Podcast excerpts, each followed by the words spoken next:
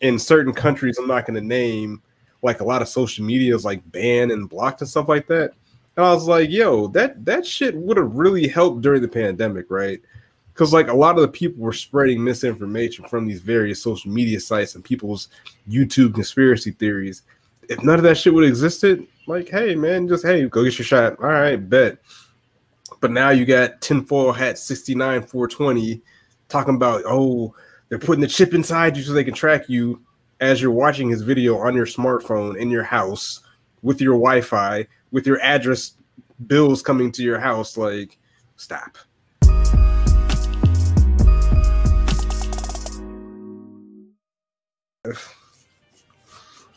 Yo, it's your boy Sopri seven oh six. It's K T S C F episode sixty-six. We're gonna do nothing, we just kick it.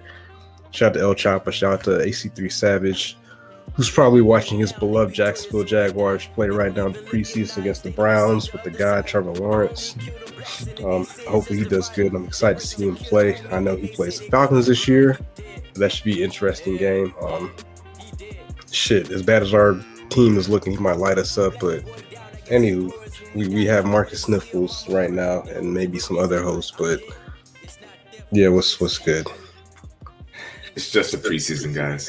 Just a preseason. Like, yeah, it means a little something, but it doesn't mean like everything. You can't determine if someone's going to be great, good, average, bad, be out the league in a few weeks based off of a preseason game. Like Peyton Manning's first game in the preseason, his first pass was a touchdown. He then proceeded to lead the league in interceptions. So, like, slow down with the preseason game tapes takes. It's just one game. Well, that that's not true because for your team, if your players do good against the second and third string players, then that means that they're great. They're going to be studs. They're going to be perennial all pros, pro bowlers. But if other teams' players do it against second and third stringers, it doesn't matter. It's just it's just the pre, it's just the preseason for other teams, but for your team though, gotta keep that agenda. Push that every agenda. rep, every rep matters. I don't care if next week we see Kyle Pitts torch the second and third string players. Doesn't matter. He's gonna doesn't be matter. in the Hall of Fame. We're gonna fit him for his jacket at Canton. All that stuff. We don't yeah. care that Justin Fields looks like a legitimate, you know, quarterback in the N F L because it was against the second and third stringers. Like he's ever played a professional football game in his life, you know, running people over, scoring touchdowns. None of that matters. They're they're not professional athletes that are trying to feed their families and make it on a roster somewhere. But no, nah, it doesn't matter. Second shirt, third string guys, it's trash. He's garbage. But nah, but the all jokes aside, he did look pretty good. Um, Trevor Lawrence is done for the day. He went six for nine, seventy-one yards. So that's not a bad start for him as well. But I mean, I don't want to get caught up too much in the narratives because what the narrative will be now is that, you know, hey, Justin Fields had two touchdowns since debut and Trevor Lawrence didn't. So we have to wait and see. I think Zach Wilson is actually looking pretty good as well. Um, I think Trey Lance is about to start playing or has started playing his preseason debut. So this this may be one of those quarterback classes that we look back on in the future. And we're either going to be like, hey, well, as a collective, we're, we might be saying like, hey, this is one of the great quarterback classes. And me as a supporter of the Atlanta football franchise, as a fan, I might be kicking myself, as I kind of said on Dirty Bird Nation Report. Check that podcast out if you're a Falcons fan or if you're not, it doesn't matter.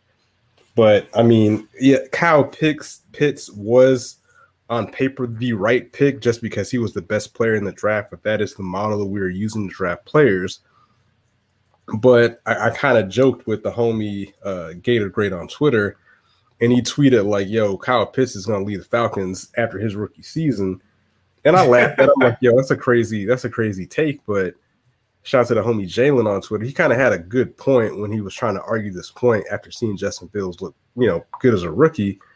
That, like, it's cool that we drafted the best player in the draft. That's cool. But by time we're good enough to have a quarterback, he's probably going to want out. Like, he's not going to want to stay there for this shit. You know what I'm saying? Like, it doesn't make any sense. Like, a lot of the Falcons Twitter is complaining about uh, O-line issues. But you know what helps with that? A mobile quarterback. But let's let's let's, let's uh, get our other guests in here. Hold on one second. Did Trevor Lawrence start? I think you did. Gang, gang. Gang, gang. What it do? It good. I'm sorry, y'all. I'm in a parking lot trying to paint my nails before I step into this concert. Oh, my God. Right, Jesus. For real, today. Y'all hot, got, hot y'all girl. Got hot girl summer. twenty-five minutes of my time. So I respect it. What, what, what, what's up, Juan? Uh, what, what uh, concert are you going to? Uh, so none of these niggas is famous. We'll start off with that. Oh, no, that's shit. Um, we outside. For real, we outside. So basically, one of my homeboys, he's in a band called Libra. Libra is performing at this venue called five two nine um, East Atlanta Village. So I'm, you know, showing up to support. I ain't never heard his mu- nigga music a day in my life. We just oh. gonna assume he good, because I definitely invited my friends to come with me. So I hope he good. Uh, But you know, um, like, I'm actually, I'm actually intrigued. We're about to have you back on the podcast to do a recap, because now I'm interested to see if this sure, dude is actually for sure, lit. For sure, I'll give you a full review. But yeah, no. Nah, so I, I know that he plays the drums. It's a nigga that give me light skin Michael Jackson vibes. He okay. is the singer, but he's also a Libra. And then they got one other dude uh, that we went to high school with. He, I don't know what he do. I think he just played guitar, but. He don't, you know, he don't give me singing vibes, but you know, I, I guess it still works out though. But yeah, so that's that's the concert I'm going to. It's like them, some nigga called Hubble Spark or something. I ain't look at the, the flyer and really care like that. I was just like, hey, what time my boy playing? And that's that. So See, I heard somebody. Well, first of all, how y'all doing today? We're we're doing spectacular. Do you, do you prefer to go by a? Is it Aya? Aya? Aya? Oh, so my wait, which one of you is Marcus Sniffles? All right, cool, cool, cool, cool, cool. We've been Twitter homies for a minute. It's good to wait. Let me see. What, what's what's your Twitter name? Let me see if it's Afro Rose Blossom. So oh I yeah, yeah, yeah. We follow each other. We go by Aya Papaya. Uh, that's just like that's a funny name I put up. Like it's not my real name. I go by Ayana, Aya, or Yana. Um, and I said that because I don't know. Motherfuckers don't know how to pronounce Ayana. I've been called Alana, Ariana. My godfather still calls me Ayana.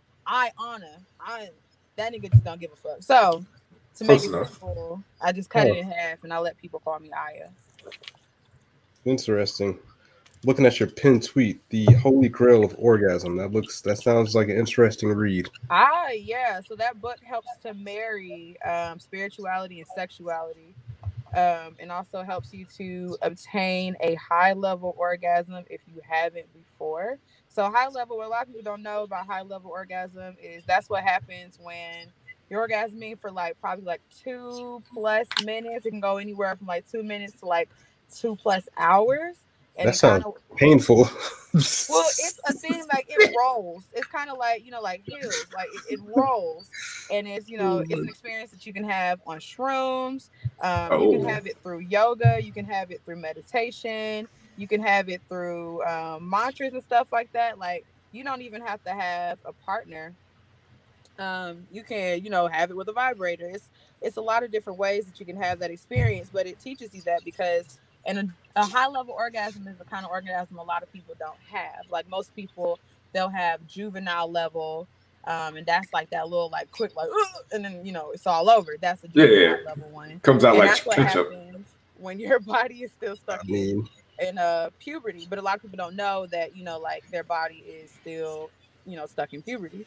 So you gotta pretty much do a lot of shadow work, a lot of growing up, a lot of incorporate a lot of self-awareness to get to that level because it's spirituality based. Well, shit, we're about to have you have you back. I was about to say that sounds like a deep dive. I, I feel like this Aaliyah take is not not that compelling.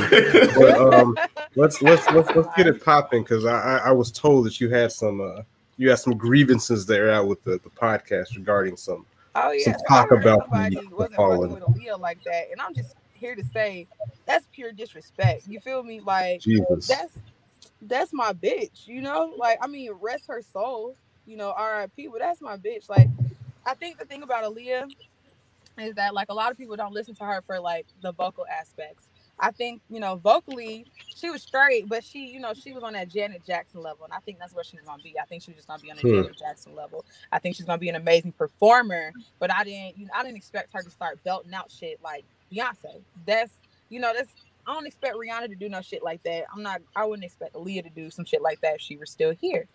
Aaliyah provides an incredible level of nostalgia for, you know, myself and other people in my age group. And that's part of the reason I like her, other than, you know, like that first, you know, her first and I guess her only, you know, real, well, not her real album, her self-titled album. There we go. Her self-titled album, that that's actually a, a hit that stick like bricks. Like the whole thing is a banger, straight up. Like I don't, I, there's, I can listen to the whole album and, you know, not have any problems because it's it's some good shit. So when is I it? Heard, you know, all right, so what you, what you got to say? No, I, I was gonna say, do you, do you think it's fair that um, like part of why people right now, especially people already like millennials, aren't really big on Aaliyah is because her music isn't readily available? Like unless you were outside back then mm-hmm. and you had like the C Ds or you purchased it on yeah. iTunes back in the day, like she's not on Apple Music yet. She's not on Tidal. She's not on Spotify. She's not on anything. That's right. So it's like when you're not available, it's almost like people tend to forget about you. That's true. Um, I well, can see that being the case. No, I can genuinely no. like her self-titled album. I could probably, maybe agree with you. But since I genuinely like that album, um, I can. I'm gonna leave it at. I see where you're coming from. If that makes more sense. Well, I guess people that weren't like huge fans, like big fans, yeah. like people, people like myself. Like I, I still like to go back and listen to older music, but for me, because I didn't buy those C Ds, because I wasn't a huge Alicia, uh, Aaliyah, almost said Alicia Keys, a huge Aaliyah fan. Like, I don't have those C Ds available, and and and so she is she's one of the few. I think she's one of the few artists right now that you cannot find anywhere. Like Man, most most artists do tend to live on through streaming, but she's not available right now. Somebody on Twitter said that her uh, uncle got all the songs in the shoebox under his bed. Fuck that nigga too. Straight oh. up. Oh man, that nigga a bitch, boy. But, so, but take- yeah. so okay, well I could definitely see your point there. You know, people are, you know, real hot on it because you really can't find it nowhere else. Yeah, I could definitely see your point. It's kind of, which makes it like a little bit of a relic. That's fairly understandable. I could, I can definitely see where you're coming from in that. So from that perspective, where, you know, she's a bit of a relic right now, I can agree. But um, there's also, you know, YouTube Red, and YouTube Red makes it easy peasy, lemon squeezy to, you know, like listen to stuff in the same capacity, even if it's not like on Spotify and stuff like that. And so you can still, you know, get that full experience of having the album. I think, well, no, it's not even available on iTunes, is it? Like you can't even buy it. Not yet. Buy it anywhere. Yeah. It, it's coming soon. But I guess the I've take heard. You think so? It, it's coming. But I guess the take was that Marcus is talking about people not gonna or we're gonna stream Aaliyah's album when it comes out. And the homie uh I Got a Grammy said uh da, da, da. He said the allure is surrounded by her death. Her music isn't talked about nearly as much as you would think. She was on her way out anyways, because right on her tail was Destiny's Child. She got a few for me, but I don't think I've ever said, let me go play some Aaliyah. And I was like, he might, no, I don't know. He said he, she, he said she was mid. That's that's what he said. And I was like, he might he might have some points, but I think it's a nostalgia thing more than anything. It, okay, fair. Because I, I think that's it too. And, and the whole excuse of like, oh, her music's not available. If somebody were to tell me this artist is so great, right? Like all the people on Twitter, like, oh, Aaliyah, Aaliyah, this, Aaliyah, that, Aaliyah, this, Aaliyah, that. Like if that music is that great and that compelling and that life-changing, I'm going to find it by any means necessary, like you said, whether it's on YouTube or whatever you got to do. Mm-hmm. Like mm-hmm. I'm on Amazon right now. I can I could buy her C Ds if I want to, if I really mm-hmm. need to hear this music that you guys are telling me is so fire. Like, so I, I don't think that's a, a good enough excuse for me. Well, I think a lot of it is nostalgia, though, because yeah, because for me, I can name the times where I was in the car and I'm like, play More Than a Woman, play More Than a Woman, and I'm like a fucking first grader. Like when I, you know, I remember when she died. Like I remember them telling us about it at school. Like, and even before that, I remember my dad buying her album, and it was an album my dad played pretty heavily. So for me, it's definitely a nostalgia sense, but also like, genuinely listen to the album. Like it's a really good album. Um, what was it? Let's see. Well, I already, already listed More Than a Woman. Of course, I can't look, think of no damn songs. I was like, I should download the track list right now. Rock the Boat's on there. Rock the Boat. You got Rock the Boat and uh, Need a Resolution was another single. Yes, yes, yes, yes, yes, yes. I Care For You was on there. Yes, yes, yes, yes. Girl, hello. You get so busy. Hey, bro. That's it. You feel me? Like, it's hard. And, and the, it, it does, it kind of sucks for Aaliyah. Like, not only was her career kind of short, like, obviously it was short. It was only from, like, ninety-four to two thousand one. Yeah. But I was looking, I was looking through, like, every year. Like, I looked at, I started looking at the year before she dropped and the year after she passed. And I was looking at all the female R and B singers. Mm-hmm. There was a lot of heavy hitters going on during her career to where the, mm-hmm. to the point where it was like, all right. So you got like Mariah Carey, Mary J. Blige, Toni Braxton, Escape, uh, Anita mm-hmm. Baker, T L C, Brandy, Jill Scott, Erykah Badu, Kelly Price, T L C, Destiny's Child, Lauryn Hill, Monica, Faith, Janet Jackson, uh, Ashanti was coming up, Beyonce was coming up, Kelly Rowland was coming up, Kelis was coming up, J. Lo was coming up. Nah, you can do whatever you want with that. Macy Gray, oh, Khalid. Yeah, so it's like you have all these options back then, and that's actually, it's like, wow, like female uh, R and B singers have been running R and B forever. So like, so you have all those options, and it's like, all right, so you just take Aaliyah out of that. You're not, you're not losing too much. Like, and it sounds, I don't want to come off as like disrespectful, but it's like, hey, we lost Aaliyah, but it's like, all right, we, we still got Mary J. Blige, we still got Kelis, we still got Destiny's Child, we still have all these other female uh, R and B artists that can fill that void. And then it's almost like, all right, Aaliyah was good. Aaliyah was talented. She also had, at the beginning, she had one of the greatest singer-songwriter producers working with her and R. Kelly. And then after that, she had the duo of Missy Elliott and Timbaland working with her. So it's almost like, all right, you was good, but like, could Timbaland and Missy Elliott, could they have done that with anybody else, like any other singer that was somewhat talented? Because I look at, it's almost like, is Aaliyah what Justin Timberlake was? Because, like, I don't think Justin Timberlake is special. I think he just worked with the Neptunes, and they made him hot. So I don't want to, is it, like, kind of that same little thing where it's like, ah, Aaliyah was straight, but she also had a lot of help. Okay, so I know who you don't like, and I feel like this conversation goes perfectly for the around the person that you don't like. But I said it's a nostalgia factor. So I had the same conversation, something real similar about J. Cole and Ooh. some other folks. And and what, what me and my friend pretty much came down to was, outside of the nostalgia thing, it's also one of those things where, like, it's always, like, even if, you know, like, all those heavy hitters came out, it's always going to be somebody that's just like, but nah, it's a Leo over, you know, Aunt Mary J. Blige, just a Leo over, you know, this, that, and the third. And that's that's what really keeps folks thriving, because, like, I mean, let's be real. N B A Youngboy, his music ain't that fucking great, but these goddamn tenth graders is keeping that nigga shit going, okay? Like, yes. It's, it's I was going to say something crazy. I'm going to keep it to myself, though. Like, I can listen to any nigga. Yeah, I just got to step outside. But it's always gonna be somebody that's gonna keep that shit going, because, you know, they feel so strongly attached to it.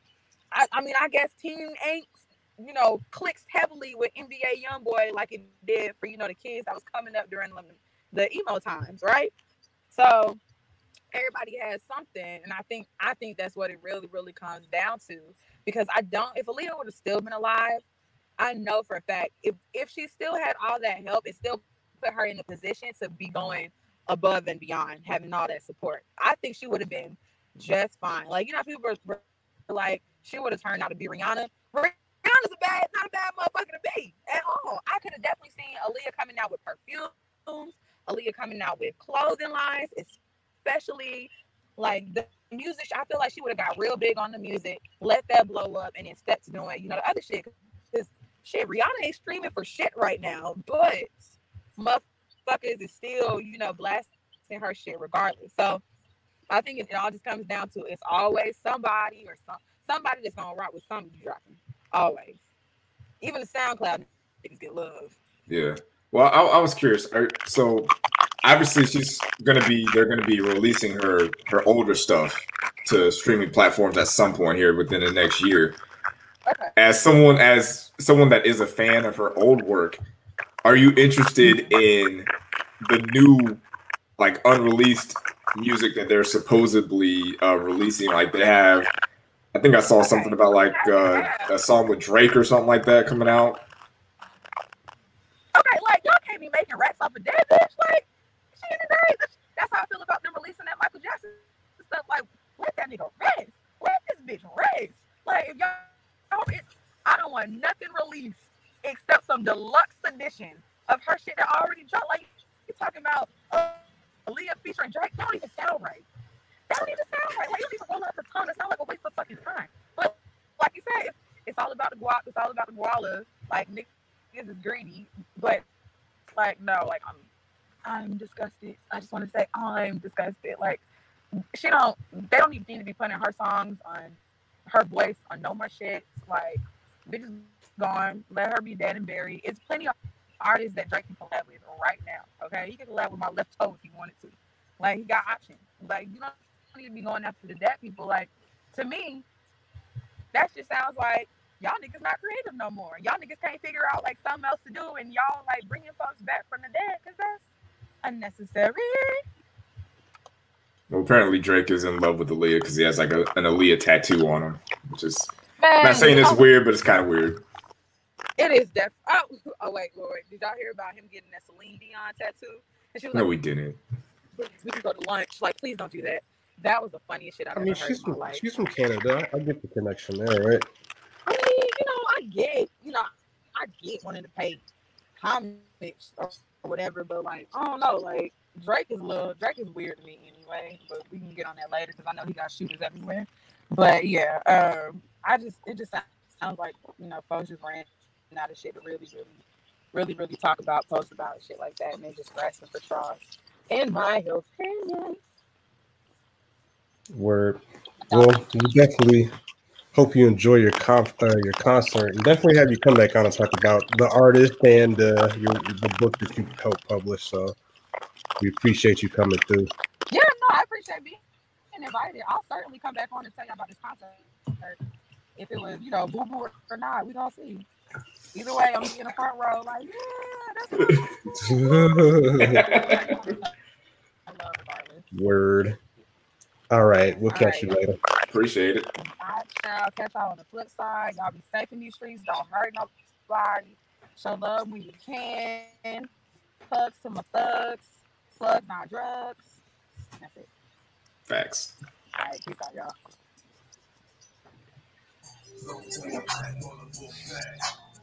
Okay, what is going on? Right Yo, hold on. Right? Hell, what is going on? Right? Hold on. Somebody said y'all was disrespecting Aaliyah again. Show your face, brother. Show your face, because this doesn't even make sense. And I just seen it was a third person on here. Where did they go?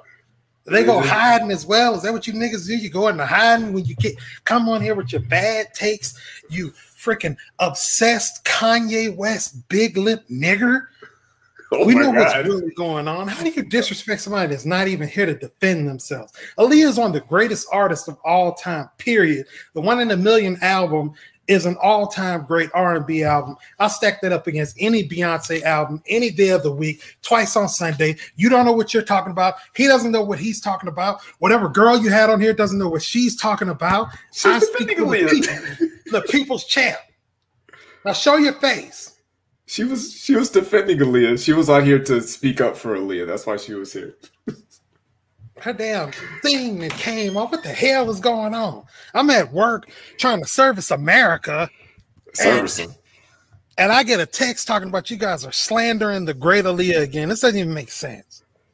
Hey, man, sometimes you got to service America with both hands, man. Do it for your country. Yeah, I'm sure you know all about that. Anyway, uh, what's the next subject? Because Aaliyah is an all-time great artist. Like I said, one of the best individual R and B C Ds of all time. Her and Timberland is like freaking, I don't know who else you would say. Your take on freaking Kelis was terrible, by the way. Kelis is a what? pretty decent artist, but what she's nowhere take? near on the level of Aaliyah. Let's just be honest. What great singer, the... oh, you know, gosh. great individual hits. Her first album was pretty good. Definitely loaded with the uh, with the production from the Neptunes. But like I said, it's nowhere near as good as Aaliyah. I want South Breeze to bring his ugly motherfucking ass back on this thing to defend his take before I expose his real name. Hey, bring chill out. Back here, boy. Chill out. Hey, how about uh? So going back to the Kelis thing, like being you know propped up by Timbaland, like you could. I mean, being propped up by the Neptunes. You could almost say the same thing about Aaliyah being propped no, up. No, you cannot by... say the same thing about Aaliyah. Like I said, she was propped I don't up by hear Tim... from you anymore. Oh my God. I am so sorry. I don't even want to hear from you anymore. I only want to hear from South Breeze. Please defend your take, sir. What was my take? You know, a brother that I've known for fifteen years, and I can't believe some of the things that I've shared with you, man. You know, what you're a person take? I trusted with my life, and you would say stuff like this about what Aaliyah? Is my take? It's a terrible take. You haven't even listened to the album. Repeat my take for me, please, sir. Like I said, if it was some anime hentai Again, stuff, he has I'm sure no, you nothing know exactly to say what's because going he cannot on. You can't even make take. your take. Anyway, so how about the Jags? How's Trevor Lawrence looking? I don't even care about the Jags. Like I said, defend your take, sir. Go ahead.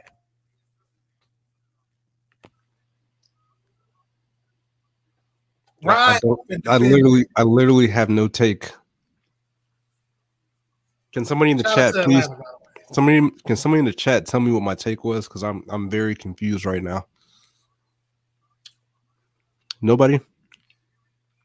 Okay. Let's see what the take was, because like I said, I got a message from Mister Lowski Lowski. Matter of fact, no, no. Actually, I, I I made that a clip, and this is funny that you mentioned my take because I posted it on Twitter, and I thought I was gonna get like flamed up for my my take, but apparently nobody cared, or maybe nobody cares about my Twitter, but um. I don't think it was a hot take. I think it was legit. Like it wasn't nothing crazy. What was How do you make a take and you haven't heard her album though? I've heard her music. I see the nostalgia. Hold on. Damn it. Ah, talk real quick. I'm gonna find it. But like I said, where's this mysterious girl that as soon as I come in, she disappears? What the hell's going on with that? She had to go. She had to go. She had to go to a concert. She was in her she was in her car in the parking lot. God damn. Oh no, but she was she was on your side. She was on the the, the No, pro she's not hero. on my side because none of the guests here are on my side. I make my own rules, damn it. Shout out to you, young lady, by the way. Okay, wait, wait, wait, wait, wait. Here it is, here it is, here it is. Hold on. Hold on. Is Aaliyah overrated, right? Is, is she a, is she a mid artist? Because if we're if we're keeping it a buck, like where do we actually rank her as an R and B singer? Like I'm not gonna lie, me and the homie, um, fuck, I got a Grammy, shout out to him. I kind of feel like we're on the same wavelength. Like I've never really just been sitting at my house like, yo, let's cut off some Aaliyah, bro. Like, nah, man.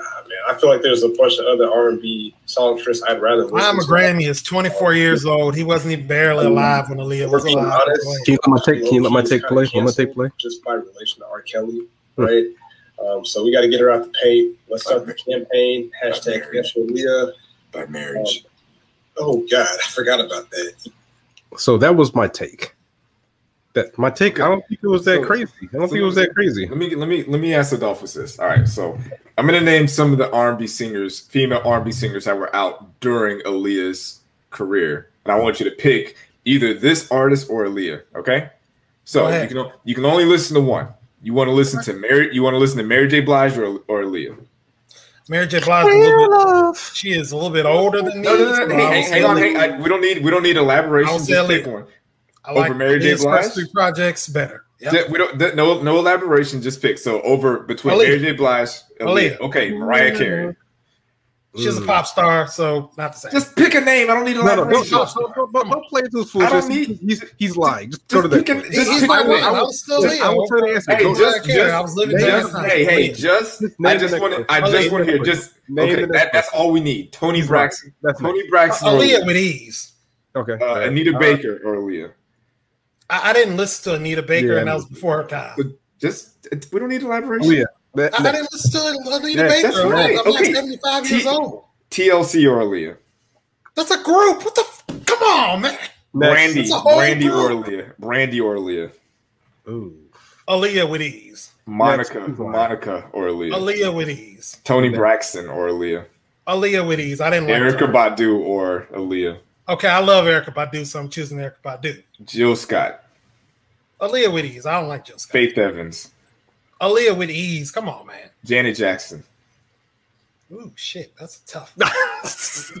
Now who comes out? Go ahead, I'm gonna go, with, I'm gonna go with Aaliyah. I, I like um he's, I like the Kelly that. Price. Oh yeah, I'm not listening. Damn, Kelly Price. What Maya, the fuck? Maya.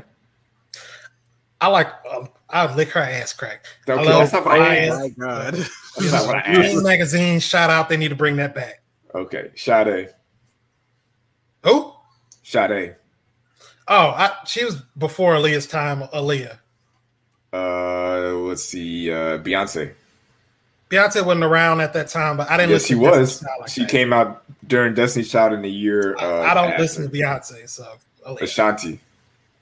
Aaliyah. Aaliyah. Alicia Ashanti Keys. Was afterwards. Alicia Keys. Aaliyah. I, I, I don't. Okay. Solange. That was way after the fact. Aaliyah, man. Come on. No, it wasn't. They both dropped in oh two. Kelly Rowland.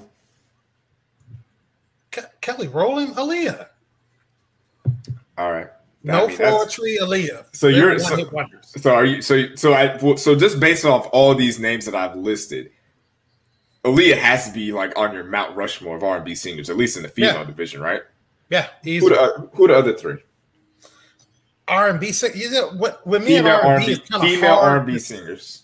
It, it's kind of hard to say because I don't want to get it confused with like soul singers.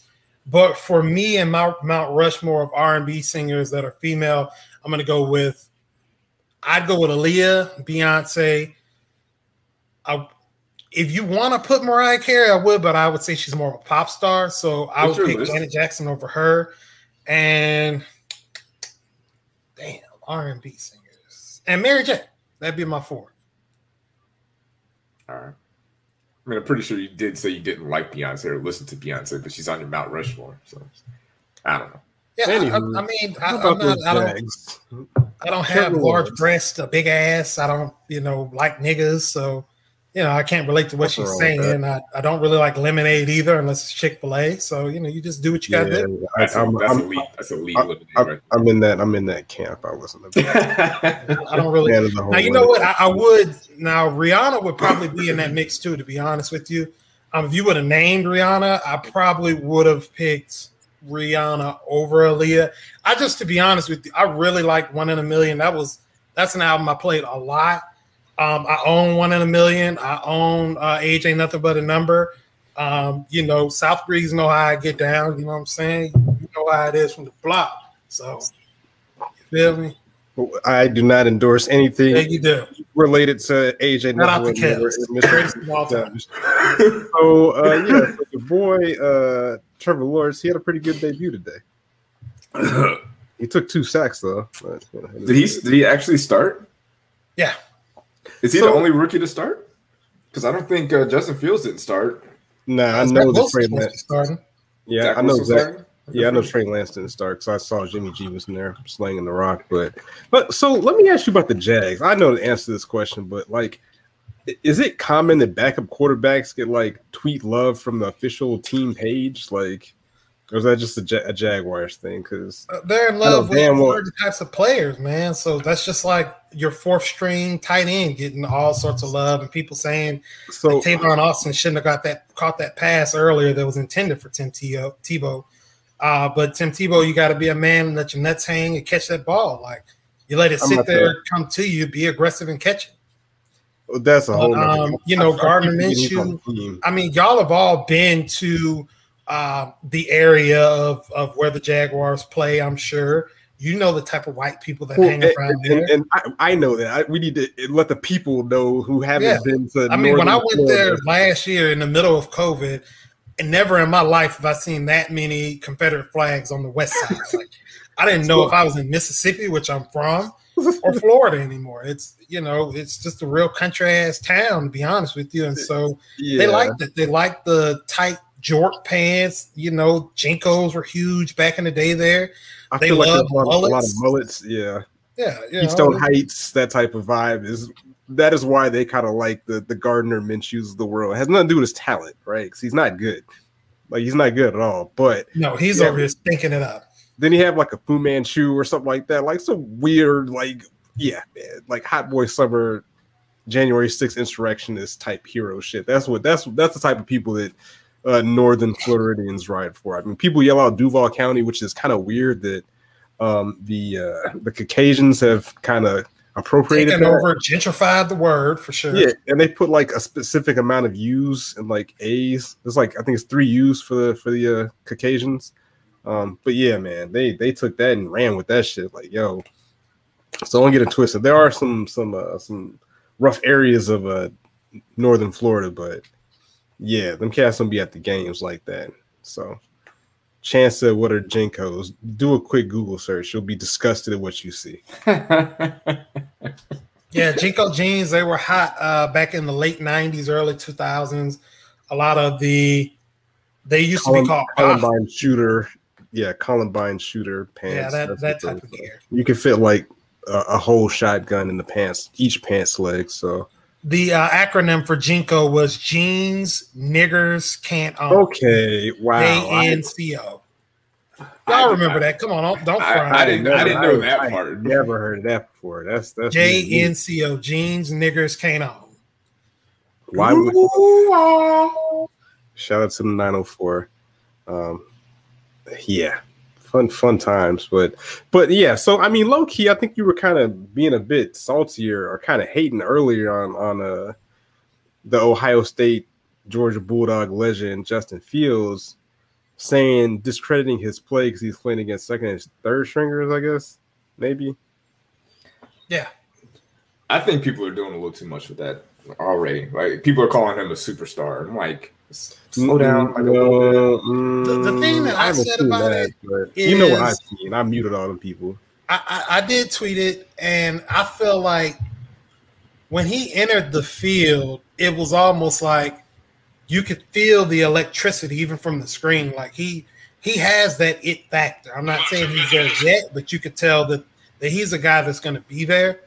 I'm not sure how it's going to work out with Chicago because historically you have to have a super strong arm to be able to thrive uh, as a Bear because of the windy city and all the wind that gets in.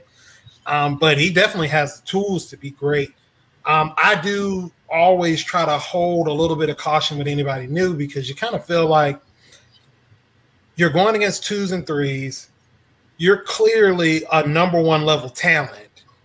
You're going to look better than people that are out there. So I just, I mean, not hating, but I'm not ready to crown him as the king. You know, I've seen a lot of uh, ATLians or Atlians that were, you know, crazy. Oh, yeah, man, shouldn't have passed on him, blah, blah, blah, you know. But um, I mean, that's two things can be true at the same time, but, you know, um, I mean, it, it's just one of those things, man. Like, let's put it like this. If if you switch his stats out with Trevor Lawrence, they'd be saying that, oh, he is the, the, the Christ. Second coming of Christ, we all knew this, yada, yada, yada. So it's one of those things where it's like whatever narrative or perspective you have, that's kind of what's going to be pushed.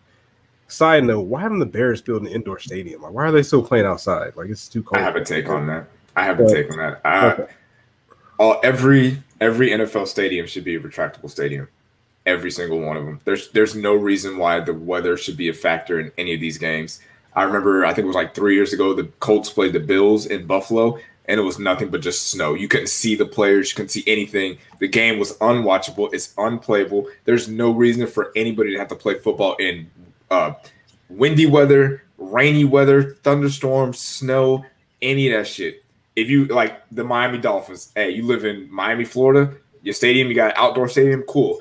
It hits like one hundred twenty degrees, close that roof. Same with same with like it, and I, the reason I say that is because Aaron Rodgers said this on uh, Dan Lebatard's show like four years ago, where he was like, "Yeah, I don't really like playing in Green Bay in the wintertime, even during the playoffs, because it's cold. We can't really air the ball out like we want to in this weather. Like I would rather play, you know, the Rams in, in when they were in Saint Louis or Atlanta in Atlanta. Like there's there, there's no advantage." For Green Bay to be playing in Lambeau Field, like just get a retractable stadium. Like if it's a nice day outside, open the roof. If it's snowing, close that bitch up. Well, the I guess you don't want to. You don't want to watch that game. You don't want to watch Green Bay in Chicago. You don't want to watch Trey Lance and Aaron Rodgers hand off the ball forty times each in a three seven game. Nobody wants to watch that. I don't I care. Don't what, I don't care. Madden, what Madden with weather, but I'm not. I know I'm not watching no game like that. But I think it's one of the issues where it depends who has to pay for the stadium. Like sometimes the city has to fork the, the bill for that, and they're not really with that shit sometimes. So um, I mean, it does create jobs, but it's you inconvenience people. You have to displace people out of their you know historical residences and all kinds. Of, like Jacksonville, they. They they got people out there. Oh, no, Atlanta. I'm sorry. Atlanta had to shut down churches and shit like that. It's gonna be all right if their team plays better. If your team plays better, you'll be fine.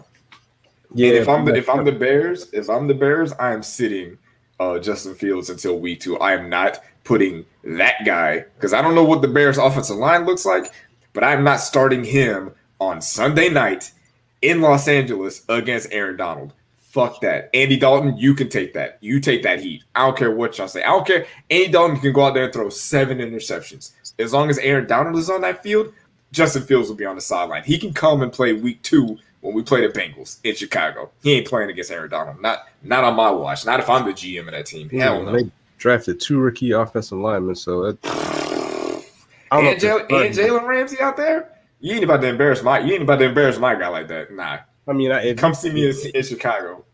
A heavy run, you know what I'm saying? Just game plan pretty mm-hmm. well. I think it'd be all right. So. Ain't no game plan against that defense. The release is like, okay, you want to run the ball? Aaron Donald's there. You want to throw the ball? Jalen Ramsey out there. Like, sit on the field, Rook. Study this game film. Watch what Andy Dalton does, and don't do that next week. What, bruh, what is wrong with you? Bruh, you know what? We're not doing that. We're not doing that. I, I, you watching the game stats or what? What happened? You you know. Whoa! What the? You're sick. You're sick. For y'all watching on YouTube, I, I'm glad you guys didn't have to read what his name his name was. It was inappropriate. You know what? I seen I seen the fleets before they expired. You know, it. A part of me, I'm not even gonna lie. I wanted to screenshot it, but I've gotten too old in my age. You're, to you're a dirty, a it's dirty. It's a little yammed up, you know what I'm saying? Oh, okay, well, you know what? This is not that type of podcast, sir. You're, it's you're definitely not, you know, but just saying. God bless. Shout out to Augusta. Um, let me see what we got. Oh, so did y'all all watch Suicide Squad, right? Yep. Dolphins, did you watch Suicide Squad? Yeah, I didn't like it. Damn, okay. The little squirrel man was funny though, but yeah. So yeah, I, I saw a lot of tweets and oh, let fucking James Gunn direct, blah blah blah blah blah blah blah. And it was a it was a cool movie, but it wasn't any transcendent Marvel type or I didn't even use Marvel, but it wasn't a superhero movie that I was like, oh shit, this is really impressive. It was cool. But I, like like like like Jadakiss said, it was good, but it ain't enough. It ain't enough, man. It was cool, like, but I just the whole, I don't know. I see what they were trying to do. It was extremely gory. Like, I don't really get the the whole, the, I don't know, the whole uh, support or I can't think of the word. But I don't know why people like Harley Quinn so much. Like, I don't. Does she have a superpower? Like, I'm not familiar with D C Comics, but she's over here. Spoiler alert! If you haven't seen the movie, she's killing people. Jumping, I'm like, yo, like, does she have any powers? Because she she's kind of moving that, like she got some powers. Even like, even that scene was shot pretty cool. It was a pretty cool scene though, right? Like when she was spoiler alert escaping from wherever. It was I mean, re- it was really well done. It was like good action. Like it wasn't like, cheesy. It wasn't like too like too uh like on uh, like the Christopher Christopher Nolan Batman series. Like the fight scenes, it's a lot of cuts. It's a lot of cuts, so you can't really see what's going on. But in that, you can like actually see the action that's going on. Now, Harley Quinn is a is a popular character, um, more so because of who is playing her. But even in Suicide Squad, if we broke down like the amount of screen time, I don't think she's in the top three. That that too, because they kind of build her as like the the star of the movie. I kind of noticed that real quick. She, she got the heaven, she got first billing. She's kind of just there, and I know she brings her fans, but she wasn't really like an integral part of the, the movie. And, and you talk about like that scene, right? Which shot cool. I, I didn't really get the whole color thing, like, like whatever. But like the scene before that, or the scene with her and that dude, like when he was clapping her cheeks, I'm like, this is really corny, dog. Like, y'all just knocking shit over. Like, come on, man. Like, that shit was dumb. It's also a comic book movie. The thing, yeah, but I've seen plenty of comic book movies that are still funny, but not like over the top corny. But go ahead, Dolphins. The thing with Harley Quinn is the same thing with uh, Velma Dinky. Is, you know, people like to sexualize those types of characters. You know, she has the pigtails, she has large breasts, and you know, you have a lot of people that do a lot of cosplay of these people, so they kind of have their own uh, unique crowd. Uh, Velma Dinky or D- Dinkies, whatever her name is, can get Ooh, the. Sorry, Trey Lance threw a bomb, boy, touchdown. Sorry. Oof. Yeah, yeah. Yikes. But, you know, that's why I, I think people like those characters. I mean, at the end of the day, for me in Suicide Squad, uh, D C has just done such a remarkable job of bombing films that, you know, you come in with just a pure shit, you know, uh, expectations, and then it, it was it was decent. Was it better than Guardians of the Galaxy? The first one? No. Was it better than the second one? No. Yeah. But uh, I mean, it was, yeah, yeah, yeah. Uh, it, it was. Second one was bad. The second one was really it was bad. And this was like kind of near. The second one wasn't bad. It was just there was the messaging was good. It was just he. I have a, a whole other thing with that because it's gonna. I thought it, I thought, I didn't think the second one was bad, but nah. I th- I think the second one is better than this movie. I think this movie for the amount of like I didn't really care for Suicide Squad one. And I thought this was a little bit better than one, but I see a lot of people are disagreeing with me. Uh, when I say that, but I, I thought it was a better film than that. Um, and it's a lot of other films in D C's repertoire that I kind of feel like this is slightly better than. So it's okay. It's something to watch. Um, I wouldn't I wouldn't pay for it if it was on Disney Plus. I'm not spending thirty dollars to see it. That's for damn sure. Um, it wasn't as entertaining as Space Jam, for sure. Okay, now you're doing too much. Space uh, Jam. Space Jam was a cool movie. Space Jam. Don't do that. Don't do that. It's Space it was, Jam. It was a really good movie. The Space Jam wasn't even. It was all. It wasn't even all that. But yeah, like I saw people, and I was waiting to see some some crazy shit. Like, oh yeah, I can't wait for Suicide Squad two. I'm like, oh, was there something crazy at the end? Or I was like, yeah, it really was just another another I think, movie. I don't. I don't know if they're gonna make a sequel, but I I did think that. This Suicide Squad is obviously is better than the first one for me, just based on like yeah, but this the way it was directed. Movie, right? the, yeah, it's a new like everything. It, it doesn't even count. Like they're not even counting any of that. So it's just like I like the way it was shot, and I like the way it was written. I like how it was built up and the character arcs of all the, the people in the in the movie. And like if I look through all the top tier D C E D C E U movies like Shazam, Aquaman, Wonder Woman, the first one, is better than all of those outside of Wonder Woman. Like Wonder Woman is the best one, and I would put Suicide Squad at number two probably. And I've, uh, I watched it twice. Shazam watched, would like to have a word. No, the only the only reason I dropped Shazam below that is because, and I, I don't know, if, I don't know if it's a spoiler. And Shazam's been out for years, so if you haven't seen it, fast forward, whatever. But the main point of that movie was about the main character not being able to find his mom. They spent uh, like an hour and a half harping on the idea that this kid was an orphan, his mom abandoned him, abandoned him, blah, blah, blah. And then there's like the, the point of the movie where he finally meets his mom. He finally finds her. And it's supposed to be some big emotional thing where it's like, hey, what happened? Whatever, whatever. Let's talk about this. That scene was a whole five minutes. And they just moved on after that. I'm like... So why did we keep talking? Why are we still on this? We spent an hour and a half talking about how his mom abandoned him, all this other stuff, all this. Oh, I need to find my mom. I, I, that's why I've been running away. That's why I'm going from foster house to foster house. I finally found her. She's like, you know what, bro? I don't even fuck with you like that. You got to go. And he's like, all right, I'm out. That's it. I'm like, all right, man. You're, what? You're, you're looking at this movie like. Like it's supposed to be so deep. Like you're you're grading. They spent, they spent an hour and a half about it. That was the main purpose. I, what that, was the main purpose that, of the movie? Never, I didn't catch what it. Was the main purpose of the movie? It's family. It's about abandonment. He's all about trying to find a family, and he did with that foster home that he was in. But the reason why he landed in that foster home is because he kept running away because he was trying to find his mom, and he finally finds her, and she's like, "Nah, bro, this ain't it.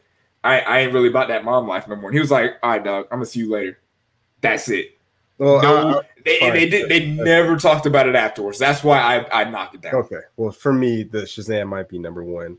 You're yeah. sick. Well, okay. So oh, Wonder Woman. So Wonder Woman, I go Wonder Woman, the Snyder Cut, and Shazam, and then everything else below that is whatever. The Snyder Cut at two. You're Snyder Cut is really good. You are foul. The Snyder Absolutely Cut is- foul. Movies. I'm part of the Spider-Verse now. The Spider-Cut was good. It wasn't compared to the first one. It's a completely different movie, and it was it banged. I'm like, yo, no, it was really... just longer. It was just no, longer. The story was completely different. They changed the characters and everything. Stop. You didn't watch it. This I did long. watch it. I did watch it. Did you not see the end? Yeah. What was the point? They just added that in there for no reason. No, because if they bring back the Snyderverse, we got we got some good stories coming. That's the if, point. You letting us know. That's all it's there for. It's all if. Like, this whole Zack Snyder thing. James Gunn is who y'all think Zack Snyder is. There, no, I, he's, he's, there I said it. He's a better director, and he's a better writer. And come to think, and I didn't, pedophile too. I didn't. I didn't know. I didn't know this before. But like the uh, the zombie movie that Zack Snyder did, that was like his acclaim to fame. James Gunn wrote that movie. It wasn't his claim to fame. Before three hundred. Before three hundred. It was one of his bigger movies. Oh, okay, okay, okay. Like uh, Dawn of the Dead. That was a big movie. I saw that movie. I, I thought you were talking about the I thought you were talking about the Netflix one with uh, Batista. No, that shit was ass. That movie sucks. There was I'm really yeah, there was a lot of hype behind that movie, and I'm I'm still Zack Snyder. Zack, when you let Zack Snyder do everything, the movie is not going to be good. You can't let him do everything. He's a good director. He's not a good writer. He's not a good producer. He's not a good editor. He's not a good filmographer. Well, he's, he's, I think he's a good editor because the Snyder Cut was pretty good to me. But he's not. That's he, he needs to edit some of that shit out. But yeah, I, I did like John Cena's character. I kind of wish we had a uh, what is it, peacemaker for the the anti-vaxxers. I wish he would go out there and keep the peace and get keep them out the of here. Like. uh I, I am interested in the show they're doing with uh, with him. I hope they do talk about COVID. That'd be kind of cool out there clapping anti-vaxxers to show up to the hospital and then all of a sudden want science to save their lives. But nigga, you know, what is your real problem with the COVID thing? Uh, stupidity in general. I mean, like, but at the end of the day, it's nothing that directly affects you. Shout out to Crown Royal. Whoa, whoa, whoa, whoa. Wait, wait, slow down, slow down. First off, I actually, I'm glad, I'm glad you said that. I saw a tweet. I saw a tweet about someone saying that where they were like, I don't know why people are just about this whole, uh, here we go. Um, it's from Bria Celeste on Twitter. She says, uh, she quote tweeted this. Um, due to an overwhelming number of COVID nineteen related calls yesterday, San Antonio, the seventh largest city in the U S, ran out of ambulances for twenty-six minutes. There were no available ambulance for almost two million people. And Bria Celeste quoted that retweet by saying, when people say, how does someone not getting vaccinated affect everyone else? This right here is how. And I also saw a TikTok that said that a guy, he's his wife has stage four breast cancer. And she was in the hospital for a few, she was supposed to be in the hospital for a few days dealing with, you know, doing all the stuff that they're supposed to do. But she had to leave early because all the beds were getting filled up with all the COVID patients that haven't been vaccinated. So she had to leave the hospital early to house all the people that haven't been vaccinated. So that's how I'm not I'm not talking specifically to you. I'm just saying in general, if you're one of the people who are like, hey, I'm not getting vaccinated, it doesn't matter. How does that affect the next guy? And that's how it does. When people get sick, they end up in the hospital. And now people that need to be in the hospital have to leave when you could have just got vaccinated and been, you know, and on bed rest. Still be in the hospital. And no, no, no, no. That's what the vac. Okay, here. That's what the vaccine oh, does. No. Getting the vaccine. I, I definitely know a couple people who have passed away in the last two weeks. So okay, if, if, Mister, if Mister Savage knows me in real life, he knows how it directly affects me. Please stop. You're I, I don't know how it directly affects you. I'm just saying, I, you you have been okay. on this tangent for weeks now. And I'm just like, Jesus Christ, the Latter-day Saints. It's not a tangent. It's, it's real life, man. Like, it's it's it's sick out here, man. Sicko mode, man. My thing is, is again, if you're like, yo, look at it like this. If you're like, yo, I don't want to drink any water, right? Cool. That's your choice. But when you come to the hi- hospital saying, like, yo, I'm dehydrated, I need hydration, it's like, bro, you chose not to drink water. When you, you could have drank water for free.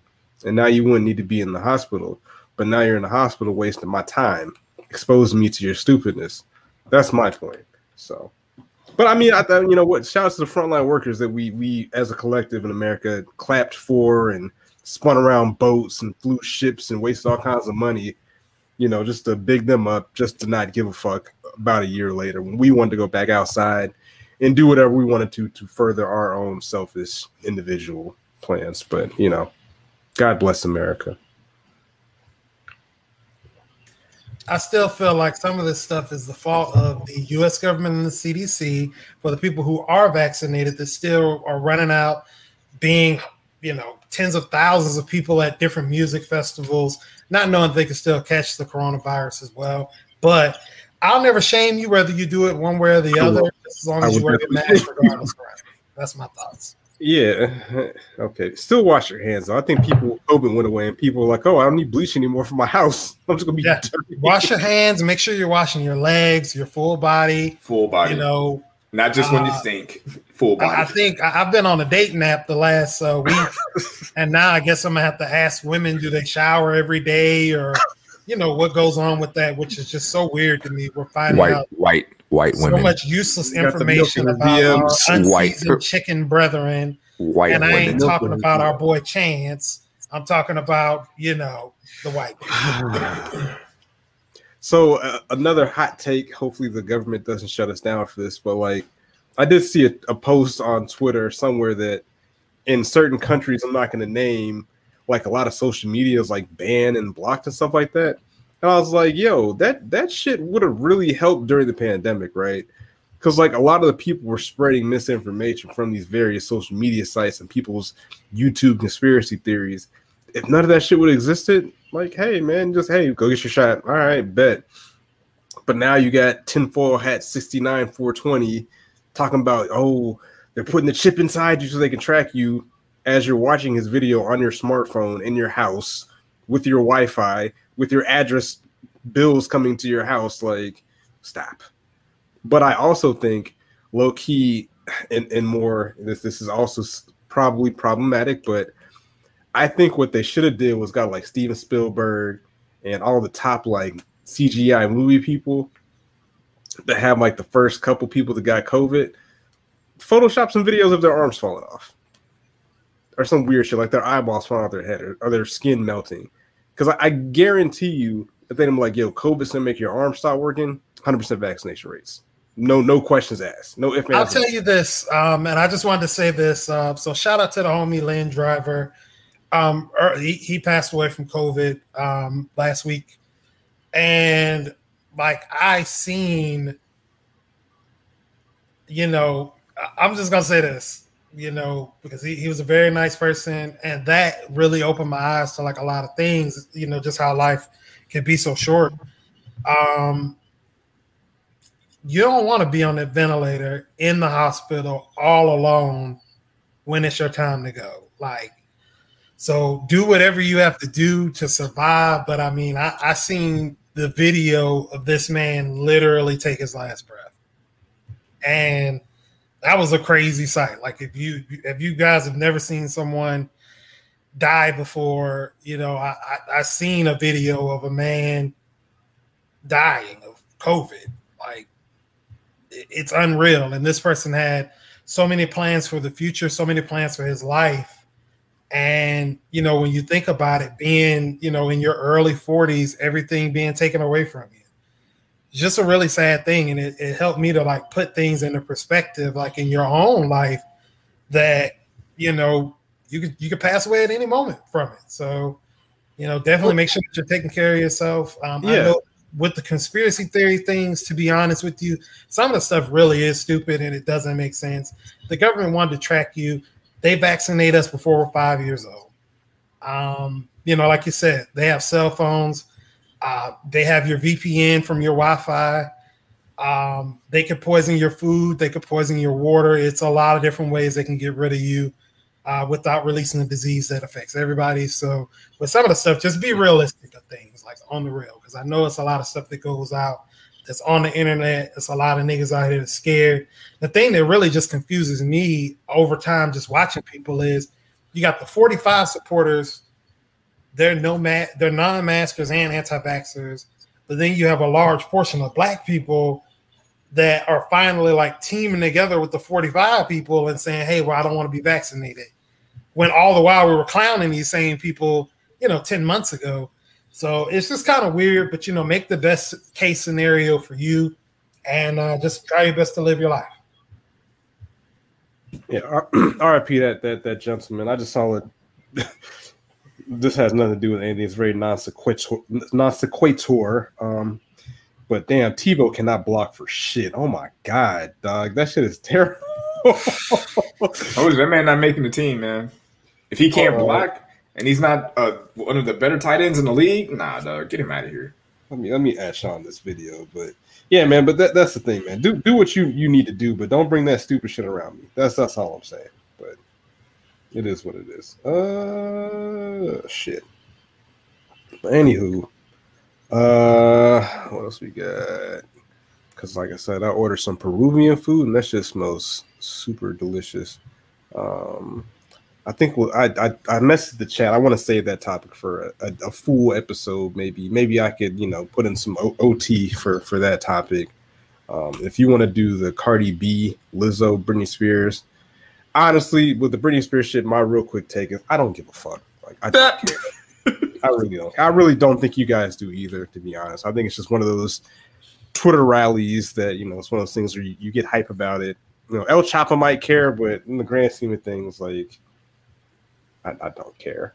Like I kind of, I do want to do a Twitter segment one day, and it, it happens so much that I forget myself. But there's so much thing, so many things we get so worked up over on the internet, and then like literally a week later, I can't remember. Like prime example, um, your boy Jacob Blake out there in Kenosha who shot them people. What the fuck happened to him? Is he is he is he in jail? Is he still roaming the streets of where? Where is he at? Right. Dude that got shot like eight times, seven times with that cop, point blank. Whatever happened to that? You know what I'm saying? We were all worked up and and foaming at the mouth about these these issues and topics, and it's just like we, we don't really care. But that's that's neither here nor there. But yeah, yeah, I, I do. I guess I don't. Uh, I guess I don't know if I care about like Britney Spears uh, personally, like on a personal level, about what's going on with her, but I do think that um, uh, artists, not even artists, because anybody can get under get put under a conservatorship. So the idea that the, the conservatorship is made to help protect you, protect you from yourself. So it's like, hey, you know, I'm Britney Spears. I'm worth fifty million dollars. I've been having a mental breakdown. I want to go bet forty million dollars on the Jaguars, you know, winning the Super Bowl this year. A conservator is supposed to step in and be like, hey, we're not doing that. What a conservator is not supposed to do, and how uh, her previous conservator was taking advantage of her, was, hey, you know, I'm Britney Spears. I'm worth, she's probably worth like one hundred million dollars. So she's like, you know what? I don't want to work right now. I don't want to go out and perform. I don't want to do, go do live shows. And the conservator's like, you know what? I'm signing you up to do a tour or to do a, a Vegas residency where you got to perform every night in Vegas. I don't want to do that. Too bad. You got to do it. Oh, Uh, I'm Britney Spears. I want to, I want to have a child. I want to have a, I got, I got two kids. I'm with, you know, whoever, and, or I'm by myself. I just want to have another baby. Conservatives like, no, you can't do that. So it's like, I'm not against having a conservator. I'm against the idea of a conservator taking advantage of that person they're supposed to be in charge of. And that's what I think was going on with her, is she was being uh, taken advantage of. So I'm, I'm glad that she's gotten that figured out, because I still think she's going to have a conservator. It's just not going to be her dad, who was just taking advantage of her situation.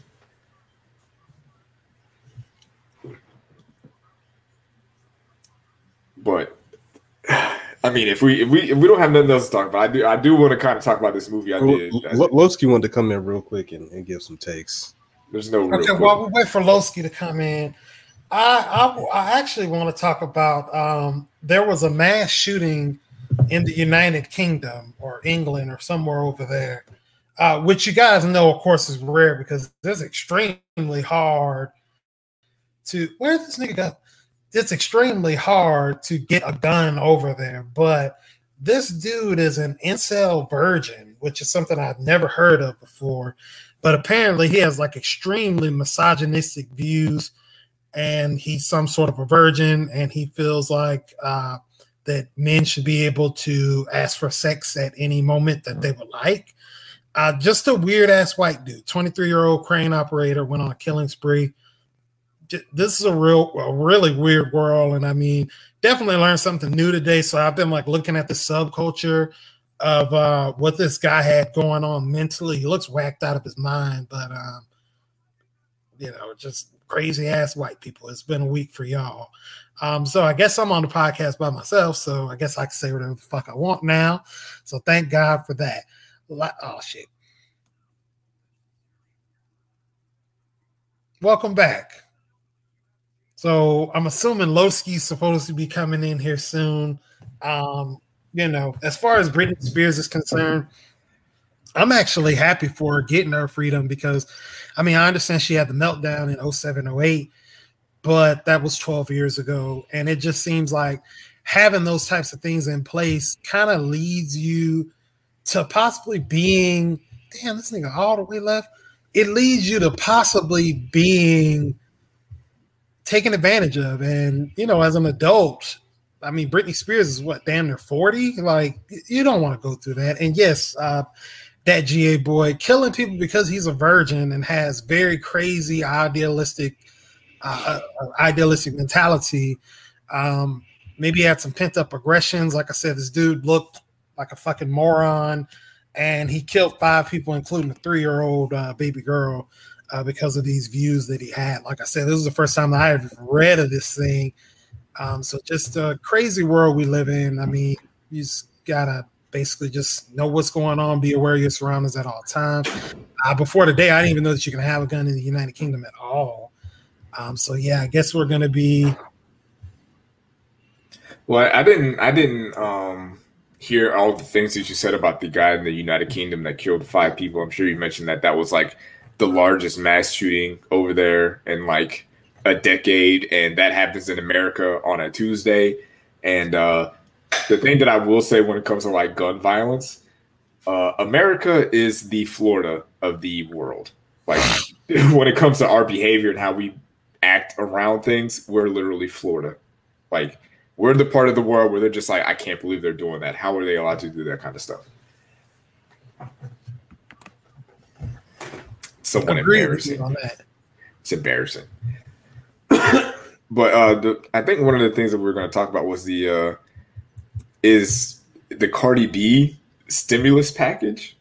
Like having Cardi B, like Cardi B seems to be the go-to artist now, at least in the R and B world, as far as like if you're looking for a feature, if you're looking for a look, if you need to do some numbers, put some numbers up. Seems like Cardi B is the one you go to. Like Normani did it uh, like a, four weeks ago. Lizzo just dropped a song with her um, this past Friday. She's been on a couple other features like uh, like reggaeton stuff and other um, soundtracks. So it's it's almost as if like Cardi B is replacing Drake when it comes to like the big name rapper that you go to for features. I mean, I listen to a Cardi B song before I listen to a Drake song right now. Yikes! What? That nigga whack. So, ooh. Whoa! No. That man came in hot. Came you know in what? Hot. I'm just gonna go ahead and mute my bald brother Lowski because I don't wow. know what he's talking about. uh, Drake clearly surpassed. What was it, one hundred fifty million something on Spotify? Who I don't, I don't know who uses Spotify. Tell that bitch ass nigga to drop the album, and then we'll see.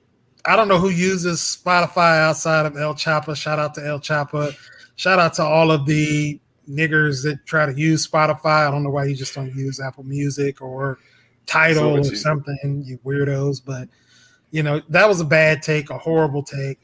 Um, well, it, do, but, it, it, it does seem like the features that Drake has been on or has given out, the ver- and this, this is no, this is not like a shot at Drake. Like his verses are still top tier verses, but it's just like it as a feature artist, he hasn't really boosted up someone to the level to where it's like, okay, this song is doing numbers, this song is going places. Like even if he overtakes a song like the song he did with uh Block Boy J B, like he completely took over that song. Block Boy J B became nothing, but the song was still everywhere, and he still got paid off of that. J- Drake's not doing that anymore. And it's like, I don't want to say Drake is washed, but it's like, I mean, hip hop is a young person's game, and Cardi B is, you know, I said it last week where it's like, hey, who is Drake afraid of when it comes to dropping an album? Like, are, you're not afraid of Kendrick. Like, Kendrick's not going to do, he's not going to outsell you. J. Cole's not going to outsell you. There's no rapper that's going to outsell you on a weekend except Cardi B. She's the only person that could do it. So Cardi B is now trying to, I'm not saying she's trying to do it like purposely, but she might be the person that you go to for a feature when you need like your hot new artist or someone that's trying to make a comeback. Hey, I need to, I need this to do numbers. I only got the budget for one big name rapper. It's either Drake or Cardi B. Who do you want? And it seems like Cardi. A lot of people are going at Cardi right now. That's a lie, but continue. Cardi. I mean, Normani could have got with Cardi. Lizzo could have had a Lizzo had a bar about I don't know who ranking that song. And I don't a lot of people that. don't. Oh, that's the problem. That's why she has a Cardi B feature. Because people I don't, don't know who Lizzo her. is either. I just you know one of y'all was had Bro, an you, amazing you, hot. You lying take. like shit right now, boy. You, I, I know one of y'all dog. had a very nasty take about the young lady Lizzo. So yeah, I need her to do that little dance with my nose ASAP. No cap. There's no way that you don't know who Lizzo is, though. Like, she's like, she was the biggest star for like two years. Like, everybody knows who. Like, like come on. The big girl who used to play the flute, bruh. Like, how do you not know who Lizzo is? Nah, I don't listen to uh, Lizzo or know who that is. I feel like we've talked about her on the podcast. I'm yeah, pretty sure I know who she is because of Lakers game, but I don't know none of her songs, to be honest with you. I'm a bit chauvinistic when it comes to my music, so mm. I, I do say that. It's certain women that I listen to, but, you know, some stuff I like some stuff I just can't relate to, so it just makes it hard to, to you know, listen to. Yeah, so there's a yeah, lot of right. I'm not going to listen to a woman play the flute. Like, that's just like I seen uh, Andre three thousand playing the flute. I didn't even listen to that. I don't want to hear niggas playing the flute. What are you, Pinocchio? Like, come on, dude. Drop some bars. I'm for real. I, you know, one day I was I was alone in my room, and it was like three in the morning. I woke up. I was sweating. Uh, you know, my, the Molly just wore off.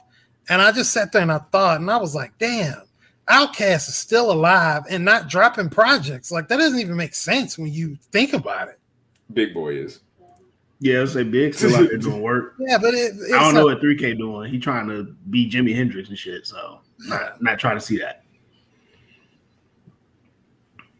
Yeah, I'm not interested. Like, I'm not interested in what Andre's doing if he's doing all that flute stuff. Like, I don't want to hear that. So, um, but I, I will say there's a lot of like, just based on the song that she did, uh, Lizzo did. She's kind of addressing a lot of things that go around, go on about her and the conversation surrounding her. And I was talking with uh, Hendrix Monet on Twitter about this, and you know, I was like, "This isn't the first time, especially people our age, like millennials, people like you know in the mid thirties and, and a little bit younger.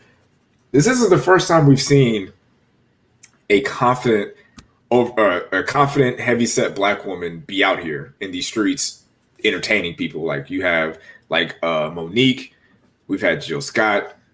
Uh, Kelly Price, we've had a, not, we've had a handful of them out here, and there was I never really remembered having a conversation about like, hey, I don't want to hear no fat woman tell no jokes. Hey, I don't want to listen to Jill Scott sing because she's fat. You know what I'm saying? Like, I don't remember all the the conversation that's surrounding Lizzo as far as like her weight and what she's doing and how she dresses.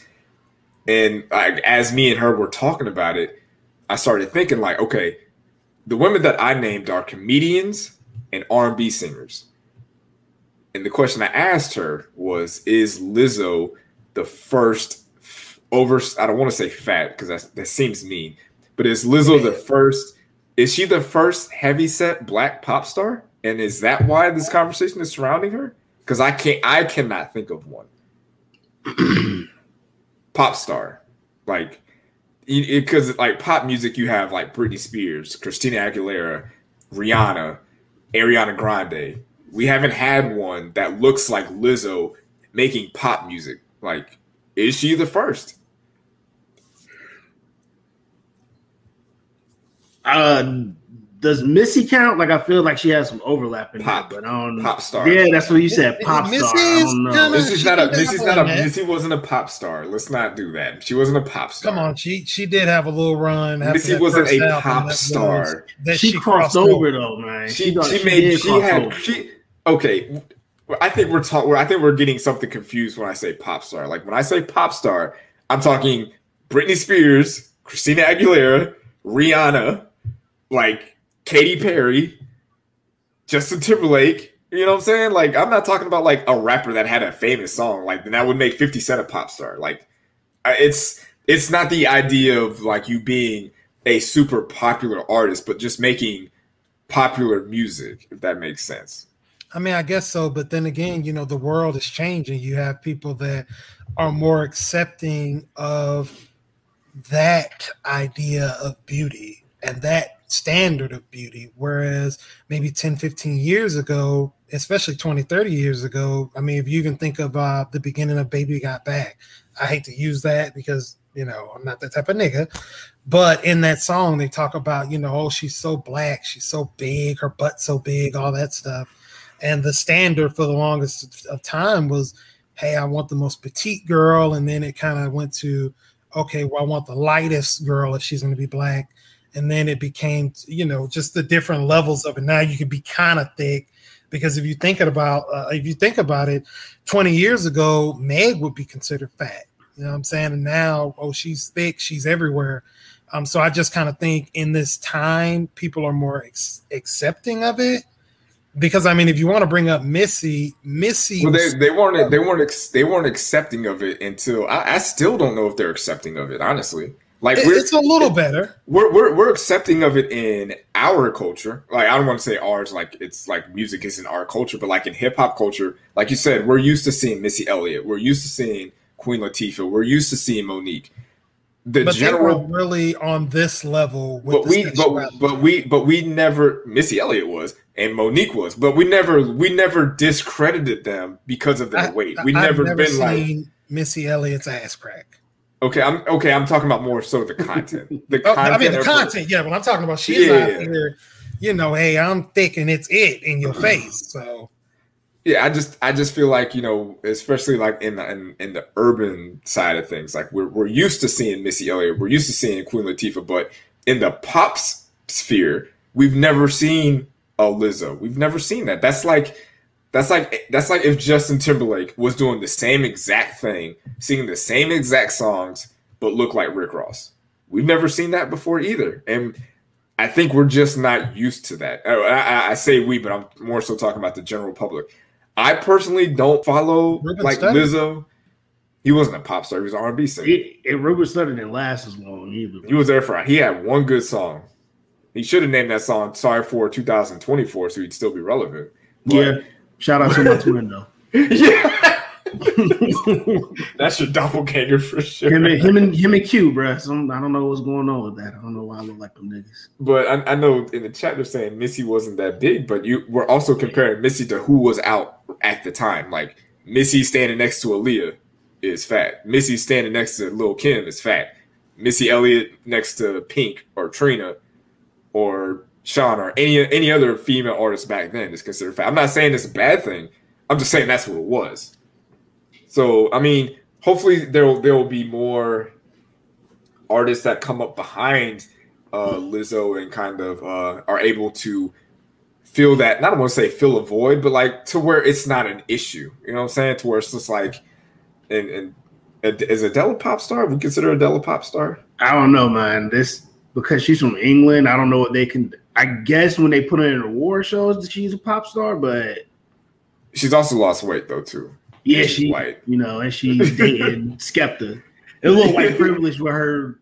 I will say there's a little white privilege with Adele when it came to her size and her music. I mean, she's a good singer, but I mean, Kelly Price not. wouldn't. But I'm like, just to be like another singer, Kelly Price wouldn't get that kind of love that Adele got. She's not getting. A, uh, she's not getting a pass. Yeah, she wouldn't have got that. Yeah, but I, I do I do hope at some point because we I, we've done it in rap, like we've done it when it comes to, to rap and R and B. Like like you said, Ruben Studdard, even even before Ruben Studdard, like Luther Vandross, or not Luther Vandross. Who am I thinking of?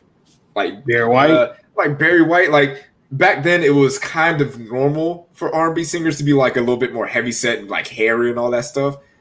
Even though there was like Marvin Gaye back then, but for the most part, if you're an R and B singer and you're a man or a woman, you can look however you want to look as long as you can sing, and that's the same for a rapper and in comedian and for comedians. But it seems like in pop star, for I feel like Lizzo's uh, uh, groundbreaker, like she's a barrier breaker in that sense, where it's just like, hey, I'm going to keep making pop music, and even though nobody looks like me right now, I'm going to be the first. I'm the pioneer here, because there, there isn't. There's never been a fat black pop star. She's the first one.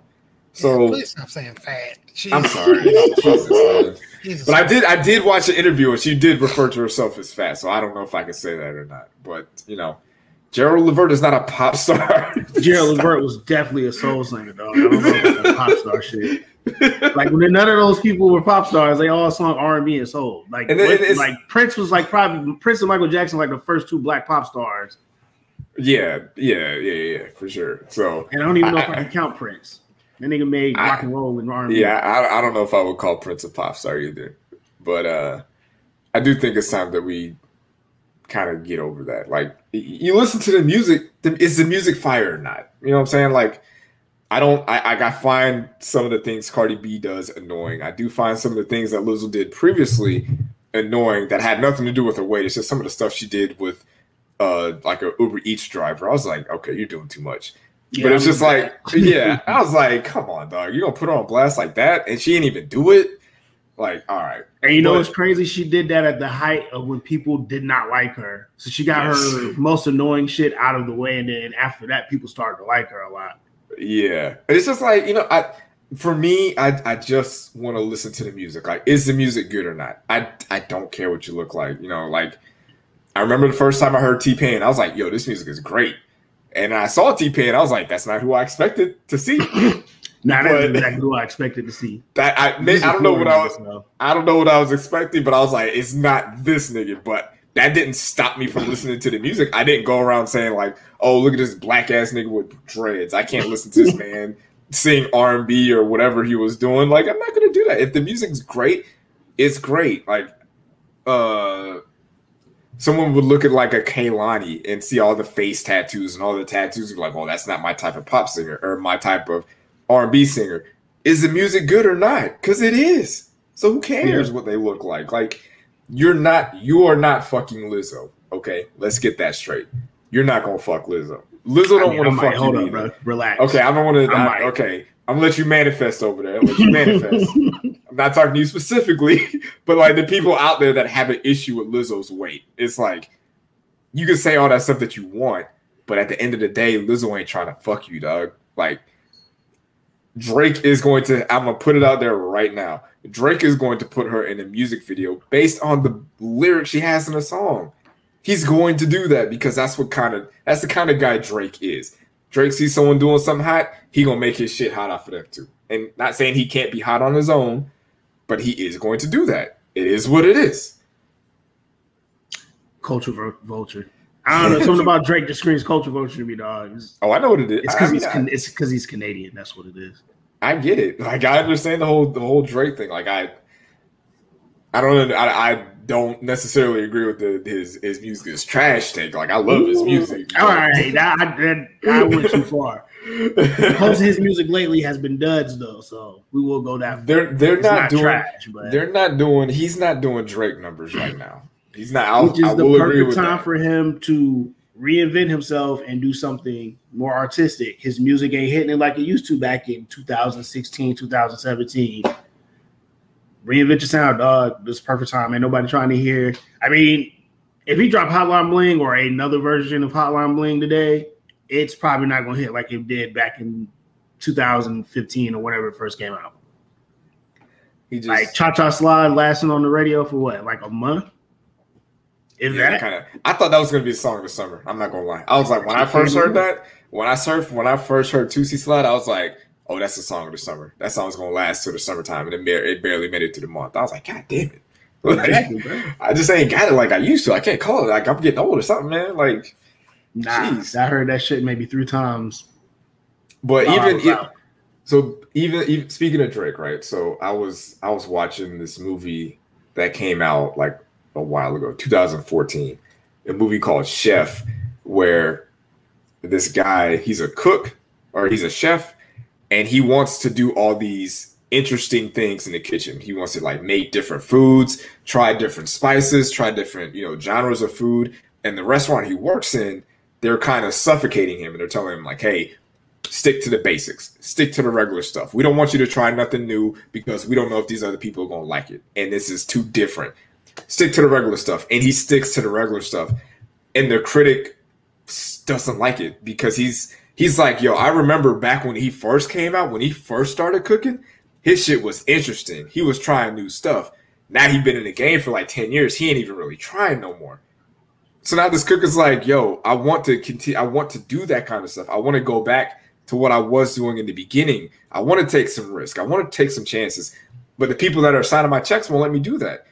And I, I kind of feel like a lot of artists, and Drake included, kind of feel that way, where it's like, yo, I want to kind of make, and I'm I'm not super huge on So Far Gone. I think it's fine. I just don't think it's a classic like people say it is. But maybe he wants to go back and make music like that, where it's just like, hey, I'm not giving them super heavy lyrical stuff. I'm not barring people to death. I'm not trying to be the hardest rapper out here, trying to give you the best sixteen. Sometimes I just want to make a project that's mostly melodic, a lot of R and B vibes, a lot of, you know, I want to try to be vulnerable. I want to try to do these things, but there's there's somebody, I don't know who it is, but there's someone in Drake's camp that is like, hey, you, we're not doing that. Like, give the people what they want. Like, they want to hear the hits. They want to hear you do something with Lil Baby. They want to hear you do something with Future. They want to hear you do something with Rihanna. Like, just keep it, keep it plain and simple. Do what's gonna make you the most money. Don't do something that might that might cost you money, but might boost your career in the long run when it comes to your artistic uh, legacy. Because I, I, I, if I, if I'm, if I look at it, if I go back and look, I'm pretty sure eight oh eights. And Heartbreaks didn't do the same numbers that Graduation did. Like, Graduation probably did crazy numbers. Yeah, I think Graduation as as like, did five million.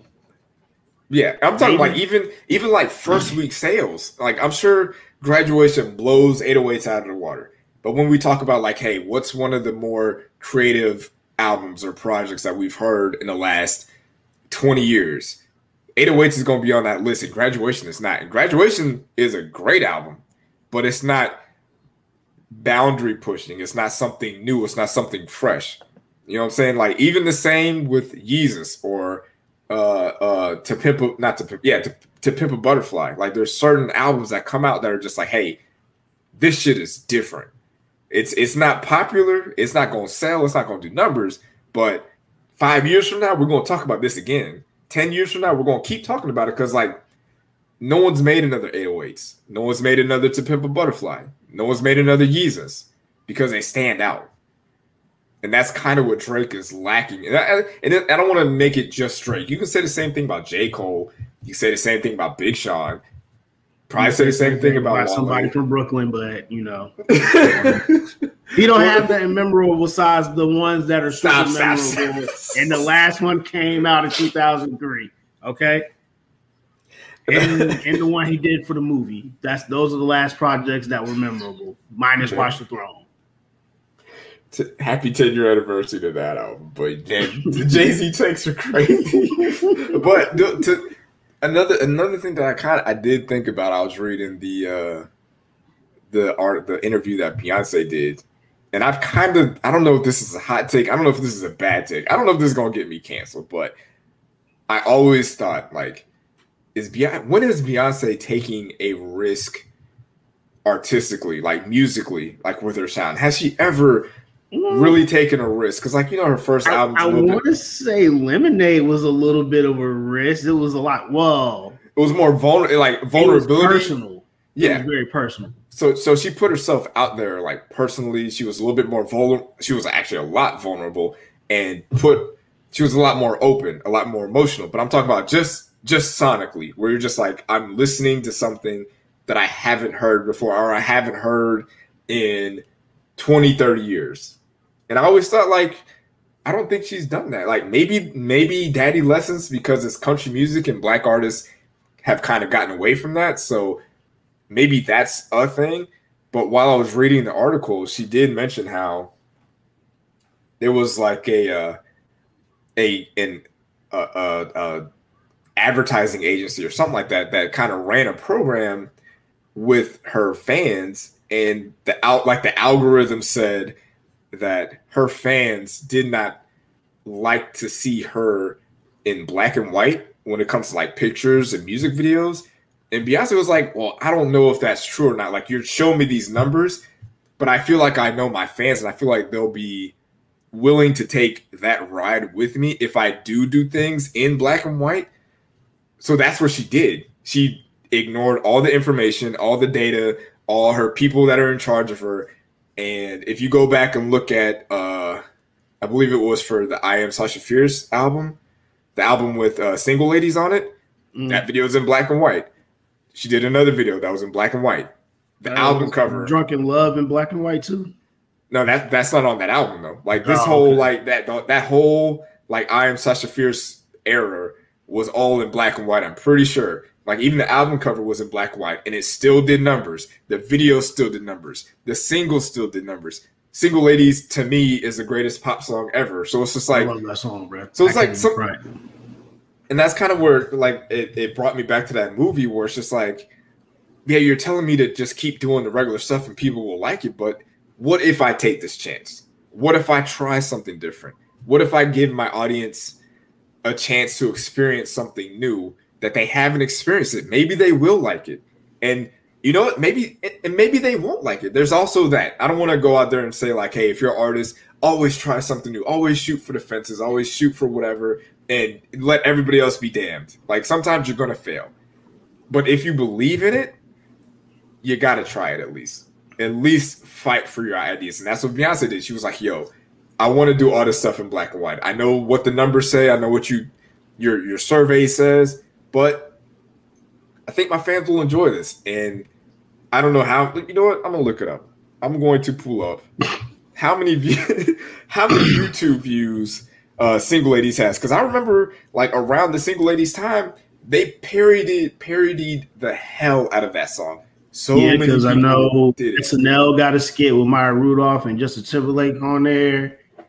Um, I just, I mean, I can't think of all the parodies. That one just sticks out because I've seen it like a bajillion times. But I just remember that song was everywhere when it first came out.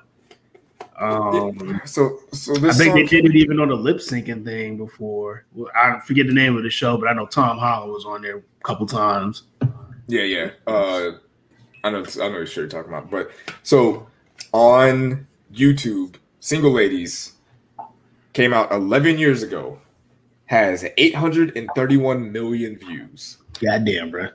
So it's like that's almost three times the population of the United States right there. That's like, like that's that's a lot crazy. Of views. Like, everybody has literally watched that video. Like, everybody. So, and, and, it's, and it's almost like, imagine if Beyonce wouldn't have taken a shot at that. I'm not saying, like, Beyonce would have just fell off the face of the earth and not been Beyonce. But it's like, yo, sometimes you have to take a chance. Like, I don't, I don't know if that video is the same if it's in color. I don't know if it hits the same. So, I always, I, I will always... give credit to an artist for trying something new, for taking a chance at something. And I think I think a lot of artists could take a page out of that playbook, because that's that's Beyonce going into her third album. Mm. And she she was already, obviously she was super successful with Destiny's Child, and she had two really popular um, selling albums prior to that, Grammy winnings, all that stuff. But it's just like, hey, this is my third album. Let me just try something different. Let me throw something out there. Maybe it'll work. Maybe it doesn't. But she at least tried it. So, I mean, I'm sure if I go through and look at all the music videos that came out at that time, most of them were probably in black and white because that's what she wanted to do. She wanted to go against the grain. I, I mean... I feel like there's a thing in rap where you're not allowed to go outside your box sometimes. Like, you're not allowed to be out of your comfort zone, especially when you've been doing the same thing for It's two thousand twenty-one, so thirteen, fourteen years. Like, if you've been doing rap with a little bit of R and B mixed with a little pop and you've done that five albums straight, are people going to give you the chance? Like, Kanye did eight oh eights and Heartbreaks after Graduation. He was only three albums in, and even on Graduation, you can kind of feel what he was going into with eight oh eights and Heartbreaks because the music started to change then. Um, I'm trying to think of somebody else. Like Outkast. Actually, if you listen to Outkast from, um, I think uh, Southern Player Catalactic music came out first. But if you listen to the albums in order, you can kind of hear the sound starting to change up. They never really had the same kind of melodies and beats on each album going forward, even up into and including Idle Wild, even the double disc, which you can also see the where the split happened between the two before the double disc as far as they sound went sonically. Mm-hmm. And if you don't have that build up until where you're going to change your sound, immediately changing your sound, I don't think a lot of people are going to accept it. Now, Drake, on the other hand, Drake's in the last twenty, thirty years, Drake would be in the top five of at least record sales, all the accolades. He can probably do it and people wouldn't say anything, but I think he also thinks, I've been doing the same thing for so long, I think it might be too late for me to try this. I don't believe it's true, though. You can always change. Yeah. But and he's still he's still young. He, he might not be young. Yeah, I mean, Drake, Drake, what, thirty-four? Yeah. thirty-six at the oldest? Yeah, so I think, like, I think it's easier to try something new and try something different once you're established.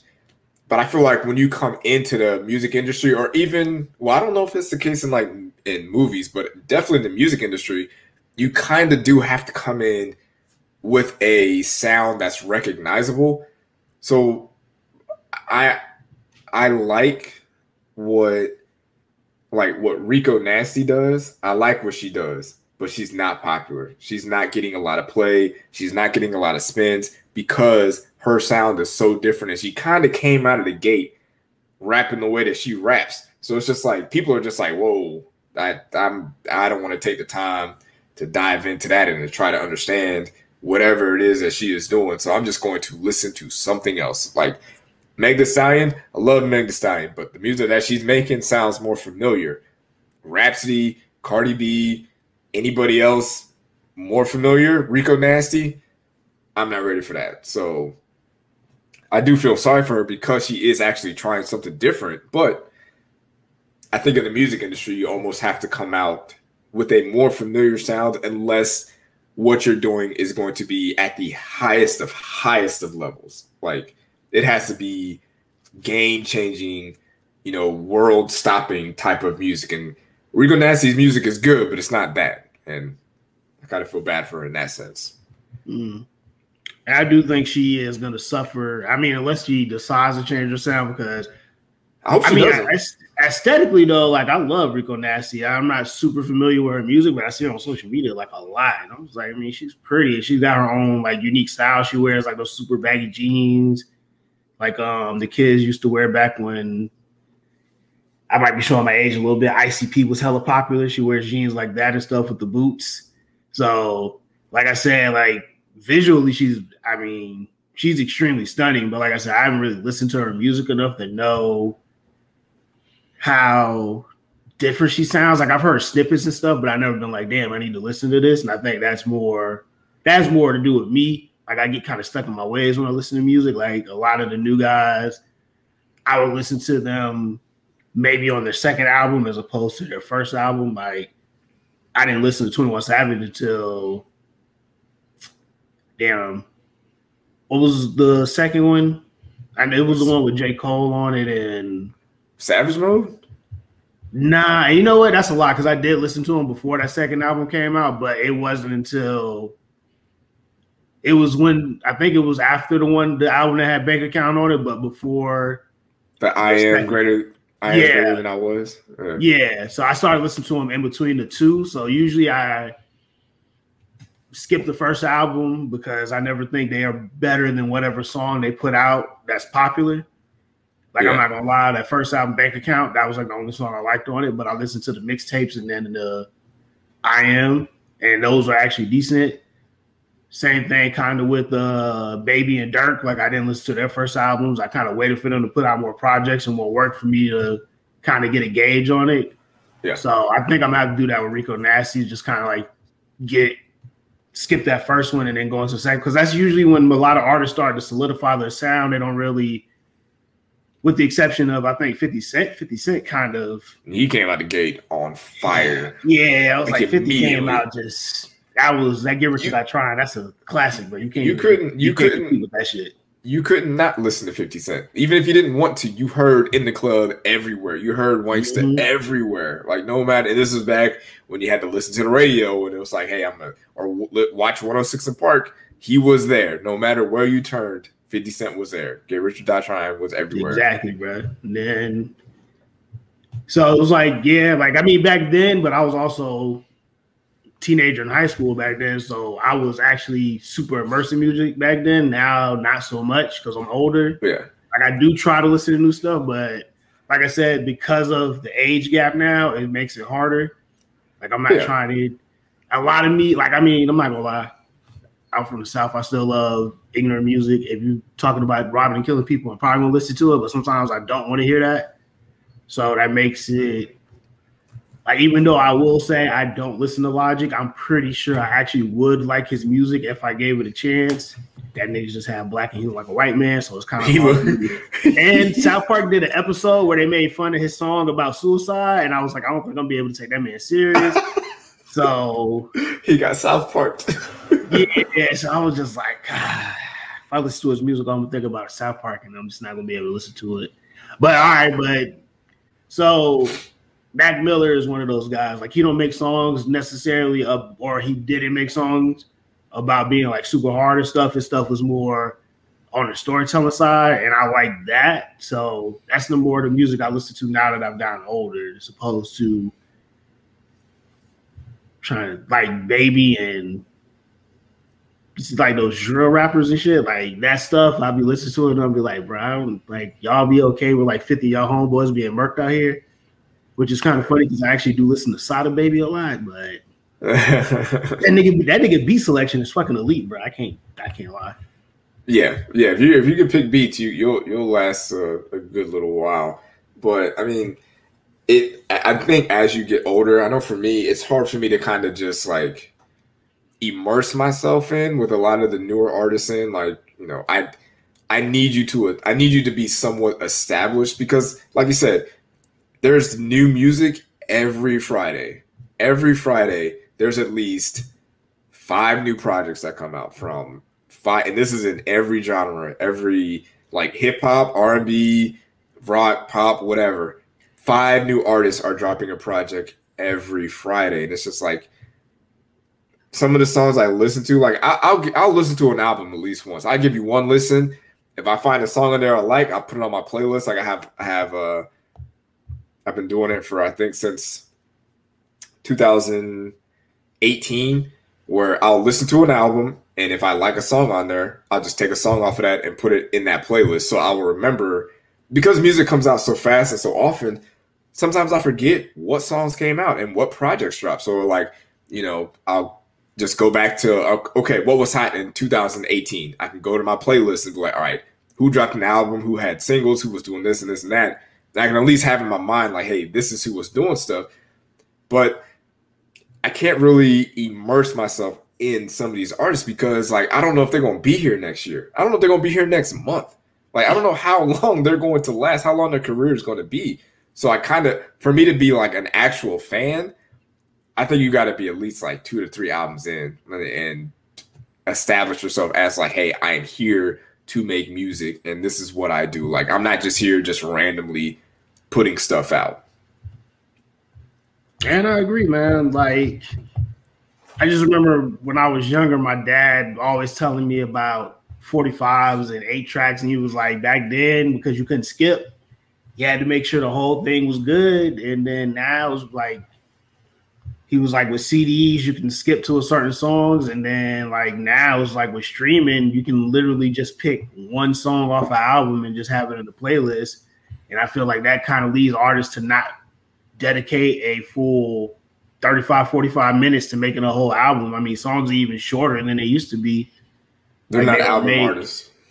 Yeah, and then like uh, a lot of songs aren't more than three minutes anymore. Like, yeah, I mean, I, I, to, if you listen to an older album that came out in the early two thousands, like a lot of those songs are three and a half minutes to four minutes long, and we consider those bangers. I mean, even the one hit wonders back then were making songs that was like almost four minutes long. Like now, songs be like two and a half minutes, and it's just like, what the hell? Yeah, if you if you go back and like, and this is way way back. If you listen to artists like like Luther Vandross or Isaac Hayes or even like Barry White, some of their songs, like the first thirty seconds to a minute, was just the instrument instrumentals, and that was it. They didn't get no singing, they didn't get no ad libs ad libs in. They're just like, yo, you gonna get this bass guitar real quick, you gonna get this piano real quick, you gonna get some of these strings for a little bit. We're gonna let this thing marinate a little bit. You like. You can't do that now. You cannot, as a artist, have the first, I mean, maybe like Beyonce could do it or Bruno Mars or someone, maybe they could do it. But like, you cannot open a song with just one minute of no singing and just a piano, strings, and drums. You can't do that for a song nowadays. People just think they don't have the attention span for it, but sometimes you maybe, maybe try it and see what happens. Like just get you. We will we will listen to whatever you put in front of us, clearly. Mm-hmm. You know, because there's a lot of artists that are out here that aren't good, but they still get listened to because it's out there.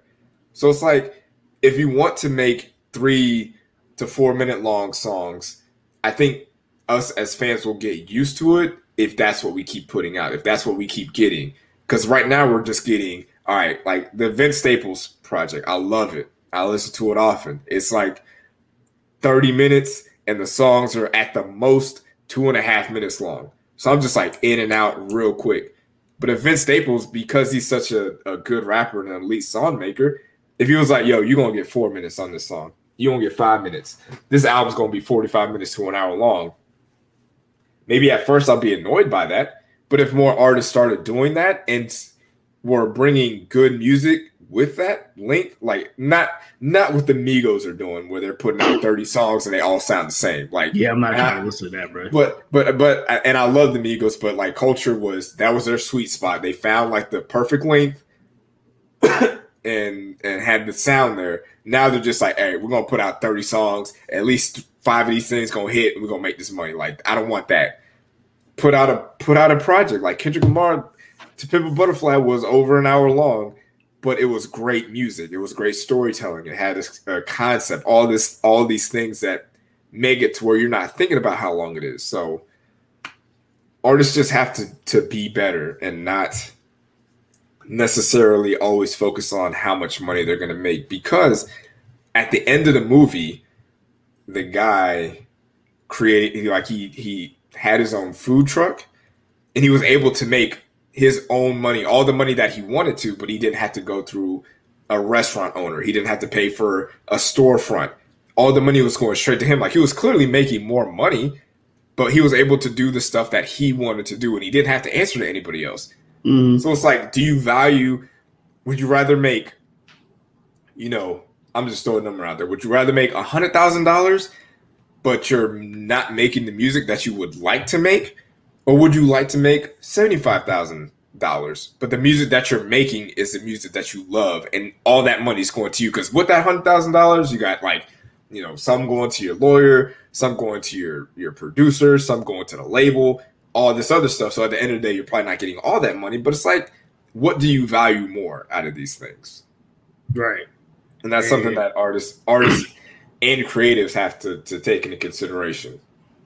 I mean, that's true, man. Like, I don't know when it started to happen with cats making shorter songs. Like, I remember it had to be maybe right after I graduated high school. I started noticing cats started doing three verses and cut it down to two. And I was back in like oh seven.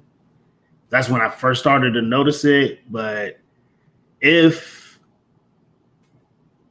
if artists, especially like I think it's easier for more established artists who've been in the game maybe four or five years, they got some platinum albums on their belt, that be like, okay, I want to do this album that's going to be an hour long is going to have a couple tracks where you got to let the, the music build up before I even say a word, get a live band in the studio with them, yeah. lay down this track. And then, like you said, I think Silk Sonic might be able to do that, especially with the songs they put out. Like, they sound like they kind of are going for that maybe late eighties, early nineties feel with the sound of it.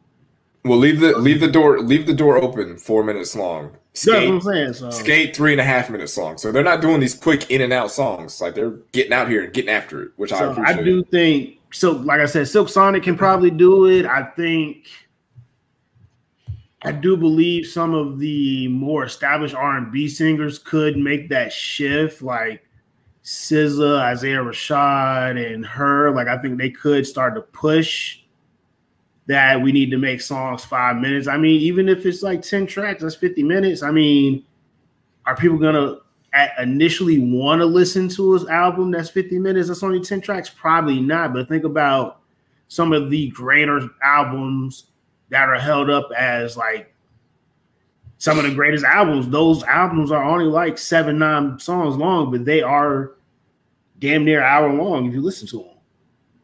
Yeah, and, and if, like you said, if more established artists like Silk Sonic, her, Beyonce, um, whoever else, you know, uh, uh, Drake, if they start putting out those types of albums where they have longer songs and albums that are a little bit longer, and that becomes the norm, then that's what everybody else is going to start doing, because we're going to follow the popular thing. Like, well, Drake's making Drake's making longer albums, so I need to make longer albums. Or he's making the songs are longer, so I need to have longer songs, because that's what's going on.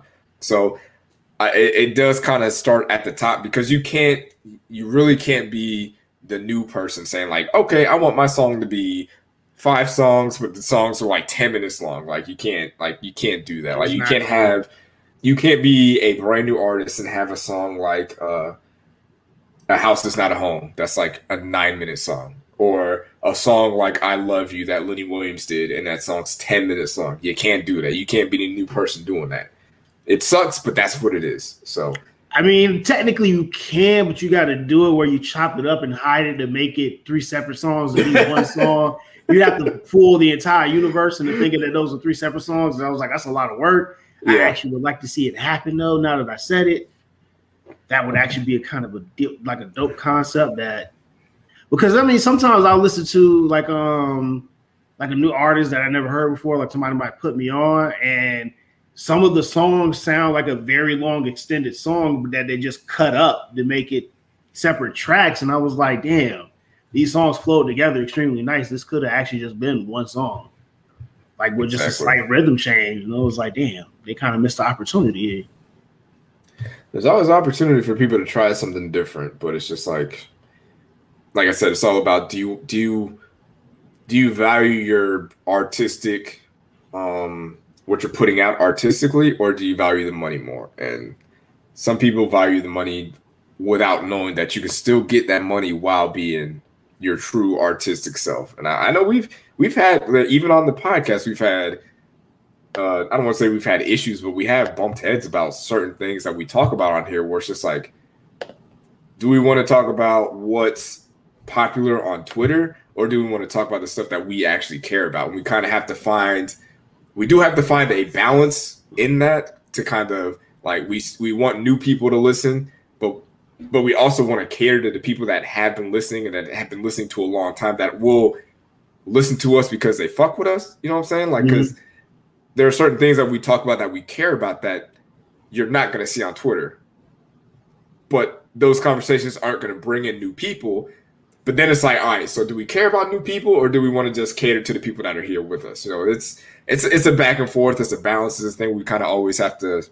We, I don't want to say we argue about it, but like once a month, it's always like, well, I don't want to talk about that because Twitter's, I don't want to talk about two hundred dollars dates anymore. I mean, so. Dog, I'm not going to lie, bro. Some girl asked on Twitter, do y'all like, do men even like natural bodies anymore? And I was just like, bro, it's fucking Saturday. It's like, I don't give a fuck, bro. Like, no, I could get where you, I could get where you, like the idea is like, you don't want to talk about shit on Twitter because shit on Twitter is extremely repetitive. Nobody really brings in new ideas on there. They just say shit. I mean, I'm not gonna lie, I'm part of the people who just say shit, but I do that because I want to laugh.